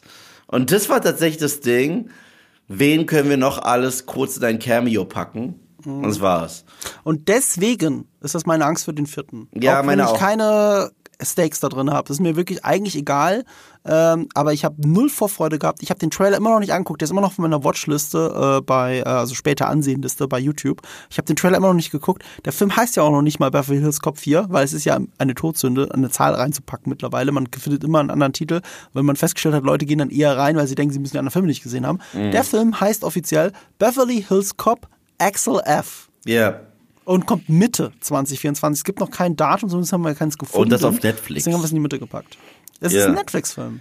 Und das Einzige, und, was äh, warte mal, aber äh, der Prinz of Zamunda 2 war doch auch ein Streaming-Film, Ja, Netflix? der war Prime, der war Prime. Prime? Prime. Ja. Aber äh, Dingsbums hier, ich mag den einen Money Shot. Ich mag die Tatsache, Taggart hat ja nicht mitgespielt in Teil 3. Mhm. Und ich find's ganz cool, Taggart, Billy und äh, Axel zusammen wiederzusehen selbst wenn das, äh, das ist, was alle Franchises machen, es sieht irgendwie nett aus und die hatten ja eine super Dynamik damals. So Taggart war der alte Hautdegen, äh, Billy war der, ähm, der, der, der Musterschüler und, und, und Grünling, der sich aber von Axel beeinflussen lässt und Axel war die Wildcard. Und ich mochte diese Cop-Dynamik ganz gerne, aber mal gucken. Ja, mal gucken ist auch so mein Motto für den nächsten Film, den ich aufgeschrieben habe. Ein Film, von dem ich eigentlich nicht dachte, dass überhaupt noch mal jemand kommt. Vielleicht wird er auch noch äh, komplett weggeschmissen und abgeschrieben. Äh, 8. August Borderlands. Ist der nächste Film, ist eine Videospielverfilmung, ist der nächste Film von deinem Lieblingsregisseur Eli Roth. Uh. Und das Ding ist halt, ich bin ein Riesenfan von Borderlands 2, von dem Spiel. Das ist tatsächlich äh, eines meiner Lieblingsspiele der letzten 20 Jahre. Und das habe ich auch sehr oft gespielt und sehr lange gespielt. Das ist, äh, wie könnte man es beschreiben? Diablo hast du bestimmt schon mal gespielt, oder? Äh, Kennst du die Diablo-Spiele? Mit diesem, hieß der, hieß der Horny? Nein, das ist Dungeons, äh, äh, wie heißt das nochmal? Äh, Dungeon Keeper. Ja, stimmt. Und was Aber war das sieht ähnlich aus von der Packung her. Und, und, und, und was hast du mich gerade gefragt? Ob du Diablo gespielt hast. Ich glaube, ich habe noch nie Diablo gespielt. Äh, das hätte dir, das hätte dem kleinen Eve auf jeden Fall gefallen. Äh, das ist ein Spiel, das hat mich so ins PC-Spielen geholt, äh, Diablo 1. Und es hat eine ähnliche Suchtspirale. Es geht darum, dass du Items sammelst und immer besser wirst und so weiter und zufällige Begegnungen. Wobei zufällige Begegnungen gar nicht so sehr Modern 2, das kann man jetzt nicht sagen. Ähm, aber es ist ein Spiel davon, das davon lebt, dass du immer wieder spielst. Eigentlich ein unglaublich stupides Spiel. Aber in einer total faszinierenden Welt auf einem Mond, ähm, der, ist es Pandora? Ich glaube sogar. Äh, der zufällig Pandora heißt, es war aber alles vor Avatar. Ähm, Avatar 2, äh, Borderlands 2 ist Avatar 2. Borderlands 2 ist eines der lustigsten Spiele, die ich überhaupt kenne. Sowohl im englischen Original als auch in der deutschen Übersetzung. Eine fantastische deutsche Synchronarbeit. Und sie haben einen der besten, besten, besten Videospiel-Bösewichte in der gesamten Geschichte. Handsome Jack heißt er. Und was ihn auch so besonders macht, diese, ich sag mal, verkappte Variante von Joker, Handsome Jack ist per Funk mit dir verbunden und redet die ganze Zeit mit dir. Oh, wie bei Die Hard. Ja, genau, eigentlich schon. Du hast ein Mindgame mit ihm laufen. Und das ist so lustig und hält dich so sehr bei der Stange bei einem spielerisch eigentlich stupiden, stupiden im Sinne von sehr einseitigen, einfachen Spiel. Du ballerst rum, sammelst bessere Gegenstände ein, hast bessere Waffen, kämpfst gegen noch stärkere Gegner. So, viel mehr ist es ja nicht. Das alles in einer riesigen Open World mit tausend Sidequests. Aber das macht so unglaublich Spaß und es hat so eine tolle Atmosphäre, Atmosphäre. Und egal wie oft du es spielst, du lachst immer noch. Und all das in einem zeitlosen Cell-Shading ähm, Design. Also es ist eine einfache 3D-Grafik, die aber aussieht wie gezeichnet. Und das ist jetzt so ein bisschen der Knackpunkt. Diese Story, dieses Spiel war dafür prädestiniert, einen richtig geilen Animationsfilm im Stil von Arcane zu machen, wie auf Netflix. Mm. Das war prädestiniert. Das Spiel sah aus wie Arcane. Der Humor ist perfekt dafür, für so einen abgefahrenen Animationsfilm. Und sie machen eine Realverfilmung mit Kate Blanchett in der Hauptrolle. Und wer ist da noch dabei? Kevin Hart. Ui, und, und also es ist ein unglaublicher Cast. Äh, es ist eigentlich zum Scheitern verurteilt. Das kann doch nicht wahr sein. Also ich muss noch mal eingeben, wer noch alles dabei ist. Das muss man mal vorlesen, damit man es glauben kann. Ich bin der Uwe, bin auch dabei. Sorry. Äh, da bist du selber schuld. Ariana Greenblatt spielt Tiny Tina, die auch eine tolle Figur ist. Jack Black spielt Claptrap. Das ist quasi der abgefahrene R2D2 von Borderlands. Jack Black, der, macht, der wird bestimmt ein geiles Voice-Acting machen, keine Frage, ne? Ähm, aber holy moly, wie soll das alles funktionieren? Kevin Hart ist Roland, stimmt. Das ist sogar noch eigentlich eine ernste Rolle für so einen humorigen Film. Das ergibt alles keinen Sinn. Also auf dem Papier, als hätte das der zwölfjährige Edgelord aus Rebel Moon quasi geschrieben. So wirkt ja, der Borderlands. Aber, aber Eli Roth ist ja auch ein Edgelord. Ja, wahrscheinlich schon. Also, das ist eigentlich zum Scheitern verurteilt. Ich bin halt irre gespannt auf den ersten Trailer. Ich will das jetzt endlich mal in Bewegung sehen. Es gibt aber auch viele Gerüchte und Probleme über die Postproduktion. Deswegen ist er immer noch nicht da, obwohl er schon lange, lange, lange abgedreht ist. Vielleicht wird er doch noch total abgefahren, total toll. Die Silhouetten sind super, das gebe ich dem. Es gibt so tolle Bilder dazu. Könnt ihr zum Beispiel auf IMDb sehen, äh, wo sie die äh, Darsteller nur als Silhouette abgefilmt haben, aber es ist auch bezeichnet. Es gibt halt nur die Silhouetten. Sie trauen sich nicht, das Make-up von denen zu zeigen. Weil wie sollte das aussehen? Vergleich mal das echte Borderlands, das ja wirklich eine abgefahrene Version von Mad Max Fury Road ist. Mad Max Fury Road of Ecstasy ist, ist Borderlands. Und, und das sieht alles, das kann nicht funktionieren. Ich kann es mir einfach nicht vorstellen. Ich, egal, da hängt mein Herz dran. Borderlands 2 ist fantastisch. Habe ich auch tausendmal schon gekauft, ne? Für jedes mögliche System. Von der Playstation bis zur Xbox bis zur Switch. Ich habe das überall, weil ich dieses Spiel liebe. Und das tut mir richtig weh. Naja, egal. Ich werde es mir angucken. Weiter geht's mit einem Film, der spannend für uns sein dürfte, weil wir dieses Jahr damit verbracht haben, jeden einzelnen Teil der Reihe zu besprechen. Mhm. 15. August. Alien Romulus. Äh, ja, also ich bin immer offen für neue Alien-Filme. Ich bin ja einer von denen, die Prometheus wirklich lieben, Alien Covenant ganz nett finden. Äh, es ist nicht mehr Ridley Scott. Es ist Fede Alvarez. Aber Scott produziert ihn. Ja, ähm, und gleichzeitig darfst du nicht vergessen, dass äh, Fede Alvarez ein ziemlich geiles Remake gemacht hat von Evil Dead.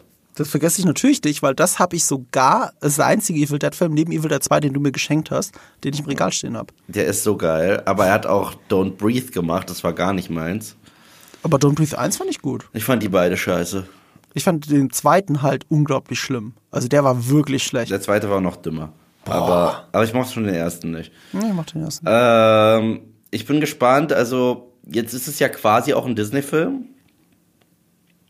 Ich fand. Ja, gut, also das, das darfst du jetzt nicht so sehr draufklatschen. Nee. Die haben ja das Studio nicht aufgelöst. 20th Century Fox heißt jetzt einfach Century äh, ja, Studios. Aber, aber ich wollte jetzt was Positives sagen. Ich ja. finde ja, dass ähm, mit dem Vermächtnis von Predator ziemlich geil umgegangen wurde mit Prey. Ja, ja. Prey hat richtig, richtig geballert. Eben. Um den äh, Jugendsprech zu benutzen. Der Film hat richtig geballert, oder? Ja, erstens das. Hat er geballert? Ja. Sag, er hat das, geballert. Er hat geballert. Danke. Aber zweitens, äh, diese, diese Century Fox, also nicht Century Fox, Century Studios oder FX-Produktionen, die auf Disney Plus laufen, sind mit das Beste, was Disney Plus zu bieten hat. Das ist eben nicht Disney. Also es mhm. läuft bei Disney, es ist finanziert von Disney, es gehört Disney, aber äh, die Produzenten sind ja nicht Disney. Das ist oh. halt, das sind komplett andere. Also The Bear ist eine der besten Serien der letzten Jahre und ist halt FX und läuft auf Disney Plus bei uns, aber es ist halt nicht Disney, Disney. Ja. So, das, das kann man jetzt nicht so drüber stülpen. Ähm, interessante Anekdote zu Alien Romulus, obwohl Ridley Scott ja der Produzent ist, richtig krass involviert war er nicht, äh, eher in der Umsetzung, äh, also dass es umgesetzt wird, so rum. Und Fede Alvarez hat, äh, weil äh, Ridley Scott einer seiner Lieblingsregisseure ist, mit ganz viel Angst ihm den Film präsentiert und hatte Angst vor das Feedback, vor dem Feedback. Und äh, Ridley Scott liebt anscheinend Alien Romulus und hat ihn in höchsten Tönen gelobt. Dann, also ich bin gespannt. Alien Romulus, ich bin immer gespannt auf neue Alien-Filme. Gespannt bin ich auch zwei Wochen später, am 29. August. Ich nicht. Ob das jetzt was wird. Ja, ich bin wirklich gespannt. 29. August, Craven the Hunter. Auch der generische hm. Sony Marvel-Film Nummer 15. Ja, ich, ich, ich brauche es nicht. Allein als ich gesehen habe, dass sie da Rhino auch reinbringen im Trailer, habe ich Morbius-Flashbacks bekommen. Allein, dass sie natürlich aus einem klassischen Bad Guy ein, äh, die machen das, was Disney mit den Live-Action-Remakes macht. Mhm. Und zwar alle Bad Guys der alten Klassiker von Disney, sei es Cruella oder sonst wer, Maleficent sind eigentlich missverstandene Opfer und lieb. Und das machen die jetzt auch mit Morbius und mit und, und bei Craven macht es noch weniger Sinn als mit Morbius. Ich finde Aaron Taylor äh, Johnson macht eine gute Figur. Mhm. Ich mag den auch ganz gerne. Und sieht ganz, die Action sieht ganz nett aus, aber es sieht halt auch hart generisch aus. Ich finde nicht so super generisch, ich finde der Film sieht generisch aus. Die Action sieht erschreckend brutal aus für einen Marvel-Film, weil es auch ein R-Rated-Film ist. Ähm, Aaron Taylor Johnson macht immer eine gute Figur in meinen Augen, gerade in den letzten Jahren, auch für sowas. Äh, ich bin ganz bei dir, dieses Abschwächen von einem Bösewicht finde ich ganz, ganz, ganz, ganz, ganz merkwürdig. Wenn ihr einen gut getroffenen Craven the Hunter erleben wollt, spielt Spider-Man 2 für die PlayStation 5. Mhm. Äh, ganz ehrliche Empfehlung. Ähm, ich muss gerade mal gucken, was der Regisseur gemacht hat. JC Candor. Äh, All is Lost hat er gemacht. Das mhm. ist doch dieser äh, Bootsfilm mit, ähm, dann weiß schon, äh, Robert Redford. Mhm. Der soll aber ganz gut sein. Triple Frontier habe ich immer noch nicht gesehen. Den würde ich eh gerne mal gucken. Ähm, weil der hat so, so leichte Metal Gear Solid Vibes, auch weil äh, Jason, äh, Jason Isaac, sag ich, äh, Oscar Isaac eine der Hauptrollen spielt und dabei sehr wie Solid Snake aussieht, was er äh, ja auch ist in der ja. kommenden Verfilmung.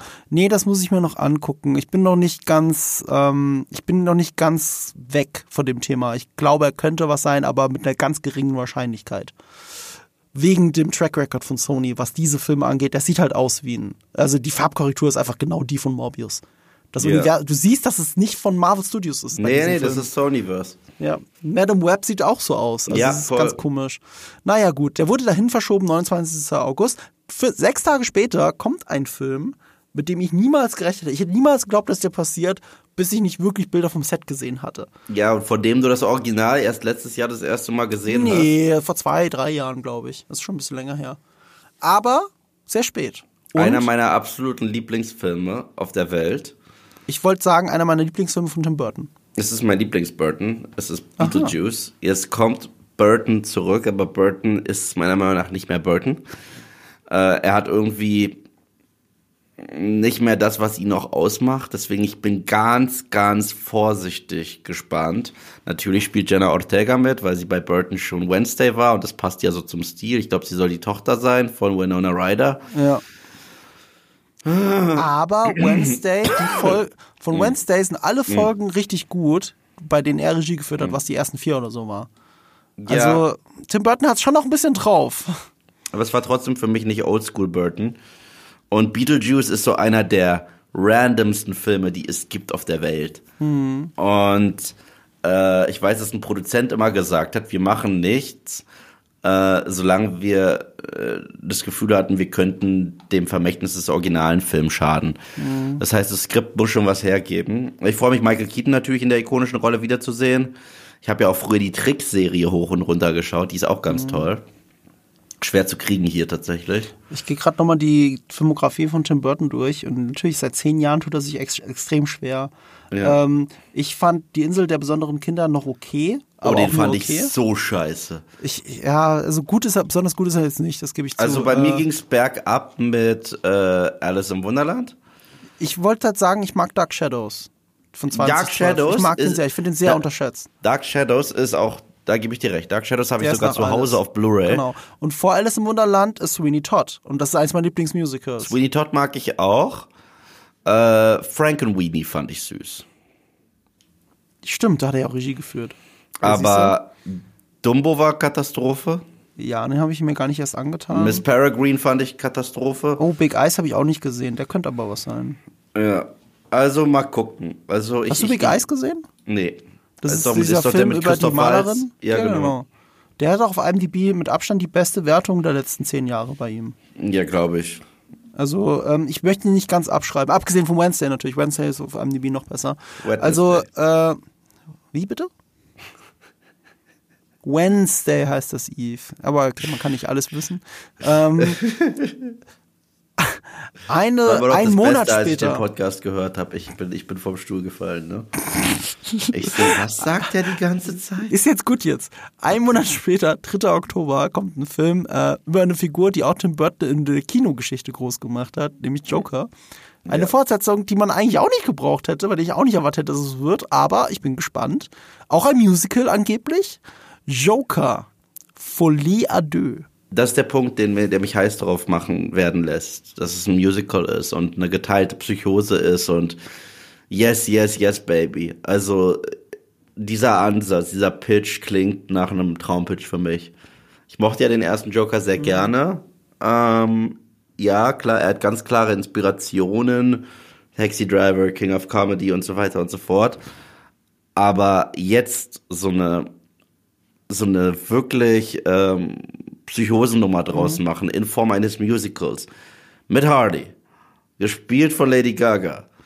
Ey, das klingt alles zu geil, um wahr zu sein. Also, äh, das, ist, das ist ein Film, der ist auf meiner Top 10 der am heißesten erwarteten Filme tatsächlich. Ich bin halt vor allem gespannt, wie bei so vielen Filmen, weil ich kann mir nicht vorstellen, wie das funktioniert, aber nur weil ich es mir nicht vorstellen kann, weil mein Verstand so begrenzt ist, mein Vorstellungskraft. Ich kann mir das voll gut vorstellen. Ich überhaupt nicht. Vor allem nicht äh, im Genre eines Musicals. Äh, ich, wird das ein zweiter Sucker Punch? Was, was soll ich erwarten, weißt du? Äh, Im Irrenhaus spielt, wäre ja auch möglich.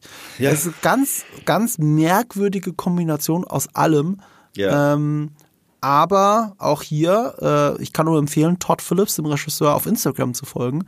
Der liebt es, Fotos vom Set zu machen. Mm. Und er hat mit die geilsten Bilder, die ich aus der Filmindustrie kenne, vom Set des ersten Joker-Films gemacht. Mhm. Und äh, bei Folie à deux hat er ja auch schon ein, zwei, drei Bilder gedroppt. Ähm, er hat halt ein Auge. Ne? Das muss man einfach sagen. Todd Phillips hat ein Auge. Das hat den Joker-Film auch nochmal besonders gemacht, obwohl das so frech kopiert war von Taxi Driver. Er ist einfach toll gefilmt. Und Folie à deux werde ich alleine schon wegen den Bildern genießen. Egal, was sie singen, wie viel sie singen. Egal, ob das Thema wirklich eine gute Fortsetzung ist oder nicht. Ich bin ja, bin ja froh, dass es einfach eine kreative Fortsetzung ist. Ja, genau das freut mich. Also, weil das heißt, diese vagen Elemente des ersten Teils, die es gibt, die es mhm. ja immer noch gibt, mhm. die müssen jetzt nicht nichtig gemacht werden durch eine Fortsetzung. Deswegen mhm. war ich so gegen eine Fortsetzung. Aber mit dem Musical Approach kann es weiterhin schön vage bleiben und das will ich sehen. Genau. Das macht es so. spannend. So, ja. und dann kommen wir zu einer Fortsetzung, die wir eigentlich alle vielleicht nicht sehen wollten. Und für die habe ich eine ganz düstere Prognose, weil am 7. November, ist schon wieder ein Monat später, kommt Venom 3. Ja. ja. Schon wieder ein Sony-Film. Jetzt ist aber das Ding, ne? Zum Zeitpunkt dieser Aufnahme, soweit ich weiß, haben sie nicht mal angefangen zu drehen. Deswegen gehe ich davon aus, dass sie den in Wirklichkeit wird? verschieben auf nächstes Jahr und äh, an diese Stelle, 7. November, äh, Spider-Man äh, Beyond the Spider-Verse rutschen könnte. Mhm. Ich habe ja schon gesagt, der ist eher zeitlich produktionstechnisch ein Kandidat für Ende des Jahres oder sogar das Jahr drauf. Und Ende des Jahres hat ja Sony schon diesen Slot vom 7. November geblockt für Venom. Und dann Venom, glaube ich, unmöglich am, also, also wenn, dann wird es hoffentlich, also nicht so ein schnell abgedrehter Schnellschuss bei Venom 3. Ähm, dann kommt der nicht am 7. November, dann kommt halt da ein Spider-Man. Ja, und Regie ist nicht Andy Serkis, ist Kelly Marshall. Mhm. Der, äh, der sowas geschrieben hat wie alle drei Venom-Filme. Saving Mr. Banks, den ich mag, ganz gerne mag. Aber er okay, den halt, mag ich sehr, ja. Aber er hat halt auch Fifty Shades of Grey geschrieben. In der ersten müssen sie. Oh. Sehe ich gerade. Oh, ja. Er ist halt ein Unisex-Name. Äh, Shades of Grey, echt? Ich hatte keine Ahnung. Saving Mr. Banks bin ich ein großer Fan. Mag yep. den Film sehr, sehr, sehr, sehr, sehr gerne. Fifty Und es wird sein, mhm. es wird ihr Regiedebüt. Oh, tatsächlich? Venom 3? Also das für, ist eine merkwürdige Wahl. Also fürs Kino, fürs Kino. Ja, aber auch wenn man äh, Venom und Venom Let There Be Carnage geschrieben hat, und da muss man bei beiden Filmen sagen, das Drehbuch ist jetzt nicht die Stärke von nee, Venom nee, und nee. Venom 3. Sie hat halt mit äh, Cruella mit Emma, von Emma, mit Emma Stone hat sie halt einen Superhit hingelegt. aber, aber das alleine ist ja kein, kein Grund, dann ihr die Regie zu geben. Ich, ich finde das ein bisschen eine merkwürdige Entscheidung, aber wie gesagt, das ist ein Film, der ist ja in Wirklichkeit in der Produktionshölle gefangen. Ja, ja. Ich würde wundern, wenn sie überhaupt Regie führt am Ende. Also, wenn der überhaupt rauskommt. Das ist wirklich alles noch sehr vage für mich. Früher oder später kommt er raus, weil der ist so ein bisschen die goldene Gans von Sony. So. Ja, das stimmt schon. In diesem ganzen äh, Sonyverse abseits von Spider-Man, die Venom-Filme, die, die ziehen. Also die ja. sind mega erfolgreich, sind auch nicht so krass teuer. Das stimmt. Äh, aber eine ähnlich obskure Fortsetzung, von der ich auch nicht gedacht hätte, dass sie kommt. Aber sie kommt ist, äh, und sie wird ja auch, ich glaube, die ist in der heißen Vorproduktion, die wird demnächst gedreht oder wird schon gerade gedreht, mhm. ist Gladiator 2, oder man sollte eher sagen eine Fortsetzung Gladiator, der wird niemals Gladiator 2 heißen, der hat bestimmt einen ganz anderen Titel, ist aber eine Fortsetzung davon, äh, am 21. November, aber wieder von Ridley Scott. Ja. Ich, du hast ja Napoleon nicht gesehen, ne? Du hast jetzt gerade keine Einschätzung zu. Nee, Ridley aber ich habe gemixtes gehört. Äh, ja. Ich würde auch bei diesem Mixen bleiben. Das ist ein Film, bei dem man merkt, dass es eine Vier-Stunden-Version davon gibt. Die ist vielleicht ein bisschen besser erzählt. Aber ein visuell immer noch beeindruckender Film, Napoleon. Mhm. Also, das ist schon von dem Typen, der Gladiator 1 gedreht hat. Ganz ehrlich, es ist halt nur kein heroischer Kram, den man sieht. Sondern so dieses generische äh, Soldaten schlagen aufeinander ein, bis einer tot umfällt. Ähm, und der Held mittendrin ist halt nicht Napoleon. Ja, und, und, da hast du aber einen Maximus in Gladiator 1. Gladiator 1 ist so ein 10 von 10 Film ja, Film, ja, den ich immer wieder mega, gucken ja. kann. Äh, einer der ersten Filme, die ich in der Pandemie geguckt habe. Ähm, der erste? Also, nee, einer der ersten im Kino. Weil äh, die, ah, wieder die Pandemie hatten. Ja, genau. Äh, die hatten ja viele ältere Filme gezeigt, weil die Pandemie ja so. Und äh, ich weiß noch so, ey, da läuft Gladiator im Kino. Ich, ich gehe ins Kino und gucke mir Gladiator im Kino. Wie cool ist das denn? Weil die habe ich natürlich zuerst auf VHS gesehen. So, das mm. war noch mhm. meine Kindheit. Ähm, und es war so cool, den im Kino zu sehen und wie er auch nichts verliert. Das ist so ein grandioser, perfekter Film. Ja. Deswegen bin ich auf den zweiten gespannt, äh, der die Geschichte des Jungen äh, erzählen soll, wenn ich das richtig verstanden habe. Und viel mehr wissen wir eigentlich auch nicht. Es gab mal eine obskure Fortsetzungsidee, dass er aus dem Reich der Toten zurückkommt oder so. Alles, was nicht gepasst hätte zum ersten. Ja, zum ja. Glück wird das nie passieren. Äh, ich bin gespannt, auch weil Ridley Scott ja nicht gerade für viele Fortsetzungen bekannt ist. Er hat ein paar Fortsetzungen gemacht, wie zum Beispiel Prometheus und eine Fortsetzung von Prometheus, aber wir sind ja auch eher Fans dieser Filme als Nicht-Fans. Das stimmt. Was uns zu einem anderen Film führt, von dem ich nicht gedacht hätte, dass er so fortgesetzt wird. Am 12. Dezember kommt. Er hat noch, er hat nicht mal einen richtigen Titel, selbst der ist noch so fragwürdig. Ich dachte, das ist ein Titel. The nee, nee. The. Ist das nee, ein nee. Arbeitstitel? Ja, ja, weil, weil, die, weil diesen Titel gab es ja schon zweimal. Also ist, ja, okay, aber das äh, hindert ja manchmal die Leute nicht für ihre äh, Legacy-Sequels. Ja, Halloween, ja. Ähm, The Karate Kid. The Karate Kid. Karate Kid. Und zwar äh, Jackie Chan und Ralph Macchio zusammen. Remake trifft auf äh, auf Original. Wir, sind, wir werden full on Multiverse, selbst auch bei Karate Kid. Ähm, ja, also wenn Cobra Kai nicht so geil wäre, würde ich mich nicht drauf freuen, weil ich mochte das Remake nicht. Aber das ist der Grund, warum ich mich nicht freue. Weil Cobra Kai Leute haben noch nichts mit dem Film zu tun. Ja, äh, doch, doch, Echt? doch, doch. Hab ich jetzt irgendwie das falsch recherchiert? The Return of the Here, Cobra Kai, Co-Creator later stated, oh, nee, krass, der ist nicht involviert. Ja, die sind nicht oh. involviert. Das ist der Grund, warum ich mich nicht freue. Ich oh. mag Cobra Kai, du magst Cobra Kai. Wir haben sogar eine ganze Podcast-Folge dazu gemacht. Das ja. ist das charmant, mit das charmanteste, was du auf Netflix so gucken kannst, wenn du mal gute Laune Comedy-Content suchst. Guckt Cobra Kai. Vor allem, ich bin kein Karate Kid-Fan. Das war mir schon immer egal. Ich habe den ersten Film viel zu spät geschaut. Da war schon viel zu alt. Ich war nie ein Fan davon. Ich find's nett, aber das war's. Und dann kommt Cobra Kai daher und ist super charming. Und dann kommt eine Ankündigung für einen Film, der, wie du gesagt hast, ein Treffen der Generationen ist, nämlich Remake und Original. Und es, ist ein, es gibt einen Grund, warum Ralph Macchio der Einzige ist, der da vor der Kamera steht aus dem Cobra Kai Universe. Weil er der Einzige aus dem Cobra Kai Universe ist, der da damit zu tun hat. Mm. Der nimmt den schnellen Taler mit. Ja. Das ist nämlich meine Vermutung. Cobra Kai hat Karate Kid nochmal cool gemacht, 40 Jahre später. Überraschenderweise. Und da das nicht von den Cobra Kai Leuten ist, äh, denken sie, es liegt daran, weil wir alle Ralph Macchio so gerne haben. Das ist ein netter Typ, ist keine Frage, aber Cobra Kai ist so viel mehr als das. Ich hätte einen Cobra Kai-Film geschaut, das hätte ich gemacht. Bei dem bin ich echt skeptisch. Und jetzt, wo ich dein Mind geblaut habe, wie geht's dir jetzt? Ah, ich weiß es nicht. tut mir leid, dass ich dich zum Abschluss dieses Podcasts noch so die Eier trete. Es tut mir leid, aber mir hat diese Ankündigung in die Eier getreten. Ich habe mich überhaupt nicht gefreut. Ich werde sofort skeptisch, wenn die Macher von sowas Tollem wie Cobra Kai nicht da am Start sind. Und ironischerweise, ich glaube ja, Cobra Kai geht ja 2024 zu Ende. Mhm. Da geht die mhm. letzte Staffel raus, dann ist das Ding zu Ende erzählt. Und dann kommt fast ein Jahr später, weil ich glaube, es kommt im Frühjahr, die, die letzte Staffel. Und fast ein Jahr später, am Ende des Jahres, kommt halt der neue Film. Ich finde, das ist, glaube ich, auch ein bisschen für die Macher, die vielleicht auch gerne noch mehr erzählt hätten, auch ein Tritt in die Eier von Cobra Kai. Ja. Also das finde ich ganz schwierig. Weißt du, was ich schwierig finde? Was? Den nächsten Platz auf unserer Liste. Ich wusste gar nicht, dass es existiert, bis ich das recherchiert hatte. Ich schon, weil diese Live-Action-Dinger nicht aufhören und auch noch was spin-offisiert. Und es ist auch meistens egal, wer der Regisseur hat, es spielt bei diesen Dingern so krass keine Rolle.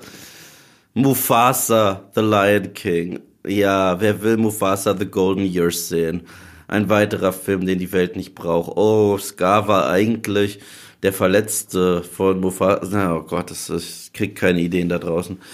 Oh nee, ich, ja, Barry Jenkins, der hat ja auch Moonlight gemacht und so weiter. Das spielt ja. überhaupt keine Rolle, weil diese, diese seelenlosen Remakes und Ausschlachtereien von Disney-Klassikern, die werden wirklich nur auftragsmäßig gemacht. Die sind fast alle durch die Bank scheiße. Passt zu den toten Tieraugen, in die du blickst. Diese leeren Augen, weil sie nicht, anim weil sie nicht so animiert sind wie der Zeichentrickfilm. Ja, ich habe absolut keine Hoffnung. Ich habe Ariel war auch der Film, wo ich ich, also ich gucke mir das nicht mehr an.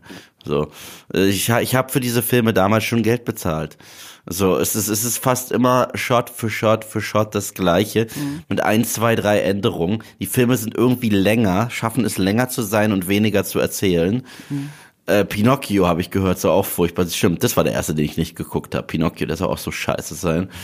Ähm, ich mag genau zwei Live-Action-Remakes von Disney.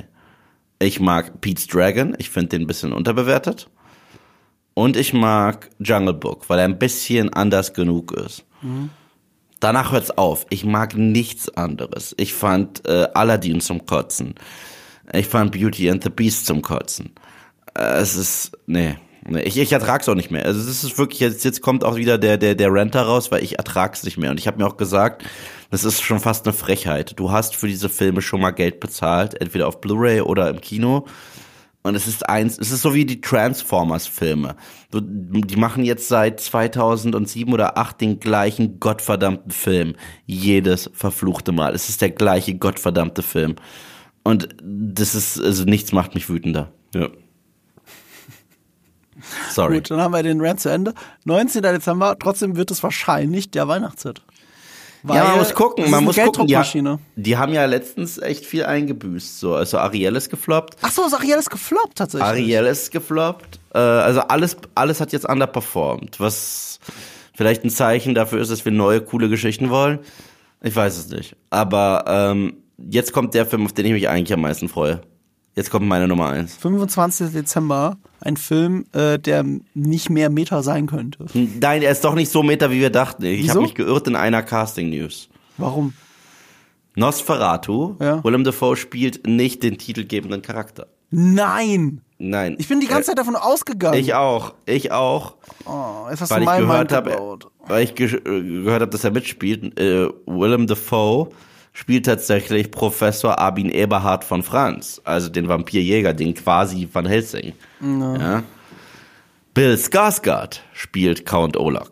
Okay, was auch irgendwie eine perfekte Besetzung ist, ehrlich gesagt. Aber ja. trotzdem. Ah. Aber dafür gibt es wieder äh, genügend ähm, Meter. Nicholas Holt ist dabei, wie bei Renfield. Ich habe übrigens gerade nachgeschaut, äh, während du geredet Sorry, dass ich kurz unterbrechen muss. Ariel ist kein Flop. Nein? Er ist aber ganz knapp in der Gewinnzone. Ja gut, aber äh, es war kein... 250 Millionen hat er gekostet, wenn du das Doppelte rechnest, 500 Millionen, äh, also wegen Marketing. Und der weltweite Bruttoertrag ist 570 Millionen, damit äh, aber nicht so viel, wie sie gedacht haben. Also bei weitem nicht. Das sind einfach nicht mehr die Mega-Hits. Das nee, ist das, so ja, das genau. Ding. Das sind die kleinen, das stimmt auf jeden Fall. Ja. Ähm, nee, äh, ich, ich bin heiß, ich liebe Robert Eggers. Also der hat drei Filme rausgehauen, mhm. die alle drei für mich Meisterwerke sind. Das kann ich nicht bei jedem Regisseur sagen. Drei Filme und drei Meisterwerke. Wirklich. The Witch, Home Run. The Lighthouse, Home Run. The Northman, Home Run. Und äh, das ist so ein Typ, das ist gerade so mein To-Go-Regisseur. Ich liebe es, wie er mich in Welten entführt. Ich liebe es, wie er mit Genre spielt. Äh, wie lange er sich zurückzieht und Recherche äh, betreibt, damit alles auch so ein bisschen Period-Piece-mäßig ist und voll in den mhm. Zeitrahmen passt, den er macht. Wie authentisch ist, der ist so fucking detailverliebt. Und das sind drei Filme, die ich wirklich jedem ans Herz lege. Ich würde tatsächlich sagen, bei Robert Eggers, wenn ihr noch nie einen Robert Eggers Film gesehen habt, fangt mit The Northman an. Echt? Ja, weil der ja trotzdem noch sein der ist auch weird, aber das ist noch so sein mainstreamigster. Mhm. Also für ihn mainstreamigster. The Witch und The Lighthouse sind halt herrlich verrückt. Aber ich, ich liebe die. Ich, uh, The, The, Lighthouse ist für mich sein bester Film. Mhm. Dann wahrscheinlich The Northman und dann The Witch, aber es sind drei. Ich liebe The Lighthouse. Lighthouse ist ein geiler Film und das nicht nur wegen Robert Pattinson, ah, wegen auch hier Willem Dafoe. Ja, der auch in The Northman mitgespielt hat. Ach, da stimmt da auch noch. Das heißt, äh, ist ein neuer Stammschauspieler. Äh, für alle, die es nicht verstanden haben, warum haben wir uns so aufgeregt? Also Nosferatu, muss man ja natürlich wissen, äh, aus den 20er Jahren? Nee, nee, früher sogar, oder? Naja, auf jeden Nosferatu Fall. Ist, der originale äh, Nosferatu. Der originale Nosferatu ist, oh Gott, ja, das ist auf jeden Fall ein Stummfilm noch. Und äh, dann müsste er in den 10er Jahren Symphonie des sein. Schreckens, der Original. Genau, es ist nämlich auch ein deutscher Film. Ja, 22 sogar, von 1922. Ein Klassiker von F.W. Murnau. Und ähm, es gibt dazu einen tollen kleinen Genrefilm, der heißt äh, Shadow of the Vampire. Und mhm. da geht's darum, äh, ist das denn, warte mal, was wann ist denn der überhaupt? Ist der 80er oder 90er? 90er wahrscheinlich, oder? Das will ich ähm, Shadow of the Vampire, ich meinte, das war 2000, 90er. sogar oh, 2000, wow. äh, genau an der Grenze. Und äh, da geht's um den Dreh von Nosferatu. Das ist ein cooler Metafilm. Und da stellt sich heraus, der Nosferatu, der ja damals von Max Schreck, hieß der, glaube ich, ne, gespielt wurde, was ein geiler mhm. deutscher Name für so einen Horrorfilmdarsteller, Max Schreck, äh, ist in Wirklichkeit ein Vampir. Und er frisst halt nach und nach die Crew. Und der Regisseur weiß das, aber er will seinen Film zu Ende drehen. Das ist mhm. so ein cooler Film. Und Willem Dafoe spielt Max Schreck oder Nosferatu. Yeah. Fast ohne Schminke quasi, weil Willem Dafoe das kann mit seinem Gesicht. ähm, natürlich nicht fast ohne Schminke, aber der hat halt einfach perfekt gepasst. Und ich bin die ganze Zeit davon ausgegangen, du ja auch, dass für Nosferatu von Robert Eggers dass er da wieder Nosferatu spielt. Und das ist ein mhm. bisschen schade, dass das nicht so ist. Und Anya Taylor-Joy hätte auch wieder mitgespielt. Mhm. Das wäre das dritte Mal gewesen äh, in einem Robert Eggers-Film. Mhm. Äh, konnte aber aus äh, terminlichen Gründen nicht. Mhm. Und deswegen spielt Lily Rose Depp mit, die Tochter von Johnny Depp. Hm. Udo Kier auch, sehe ich gerade. Ah, ne, Quatsch, ich bin gerade bei Shadow of the Vampire. da ist Udo Kier. Äh, nee. Und äh, übrigens noch ganz kleine Randnotiz. Interessanter Release-Zeitpunkt, zumindest offiziell noch. Weil 25. Dezember ist angegeben. Das ist nicht nur ein Tag nach Weihnachten, das ist ein Mittwoch. Mhm. Also die denken sich, sie gehen jetzt voll einfach auf diesen Weihnachtsfeiertag international und releasen da diesen kleinen, aber feinen Genrefilm. Ich bin gespannt, wie das für sie funktioniert. Ich glaube, Lighthouse war ja auch so ein Sleeper-Hit. Also ja, ja, und der kam auch um die Zeit raus. Der kam auch um die Weihnachtszeit raus, ja. Deswegen. Und The Witch damals auch, wenn ich mich nicht irre. Ach, echt? Okay, Northman ja. ist ja nicht so gut gelaufen und der ist halt nicht um so eine Zeit rum rausgekommen. Northman äh, kam in der Sommerblockbuster-Saison, zum ja, Beginn der Sommerblockbuster. Ist da halt voll untergegangen. Ja, war halt auch nicht das, was Leute dachten. Also Leute dachten halt, das ist so äh, eine Schlacht nach der anderen. Das ist nicht der Film. Leute Und, wollten Vikings. Ja, genau. Sie genau. bekamen aber Lighthouse mit nackten Männern. Nee, was sie bekamen, war Hamlet. Stimmt. Äh, okay. Dann bin ich gespannt, was wir im Dezember am Ende des Jahres 2024 wirklich kriegen mit Nosferatu und wie viel Willem ja. Dafoe dann doch drin steckt. Ein sehr spannendes Kinojahr ist das. Absolut. Und eins ohne Star Wars und mit nur einem einzigen MCU-Film. Das hatten wir ja schon lange nicht mehr. Ja, ich finde es auch ganz gut. Ist mal eine nette Abwechslung. Ja. Ähm, okay. Dann, warte mal, ich glaube, für dieses Video kann ich schon mal wieder die Kommentare öffnen auf Spotify und da könnt ihr uns doch gerne reinschreiben, worauf ihr euch am meisten freut. Ja. Und äh, bewertet uns. Wenn es euch gefallen hat. Wenn es euch nicht Wenn gefallen nicht, dann lasst es sein, sagt Marco immer. ähm, es war mir eine Ehre, mit dir gedient zu haben dieses Jahr. Das ist ja der letzte Podcast, den wir dieses Jahr aufnehmen, selbst wenn er im Januar rauskommt. Ja, stimmt. Ich bin komplett durch. Äh, ist auch der letzte, der dieses Jahr rauskommt. 31. Dezember kommt dieser raus. Ah, ich kipp gleich aus den Latschen. Ich muss noch mein Rise of Skywalker Rewatch zu Ende schneiden. Ich hab dich unfassbar lieb. Das war ein geiles Jahr mit dir. War ein geiles Jahr mit euch da draußen. Und mal gucken, was das neue Jahr so für uns übrig hält, abgesehen von all den Filmen, die wir gerade genannt haben. Aber wer weiß, was davon wirklich ich am Ende des Jahres auf unseren Top- und Flop-Listen landet. Ja, da bin ich auch gespannt. Ich habe dich natürlich auch lieb, Yves. Haben wir dann ein Schlusswort, ähm, das zum Neujahr passt, für die, die es heute Nacht und Mitternacht feiern?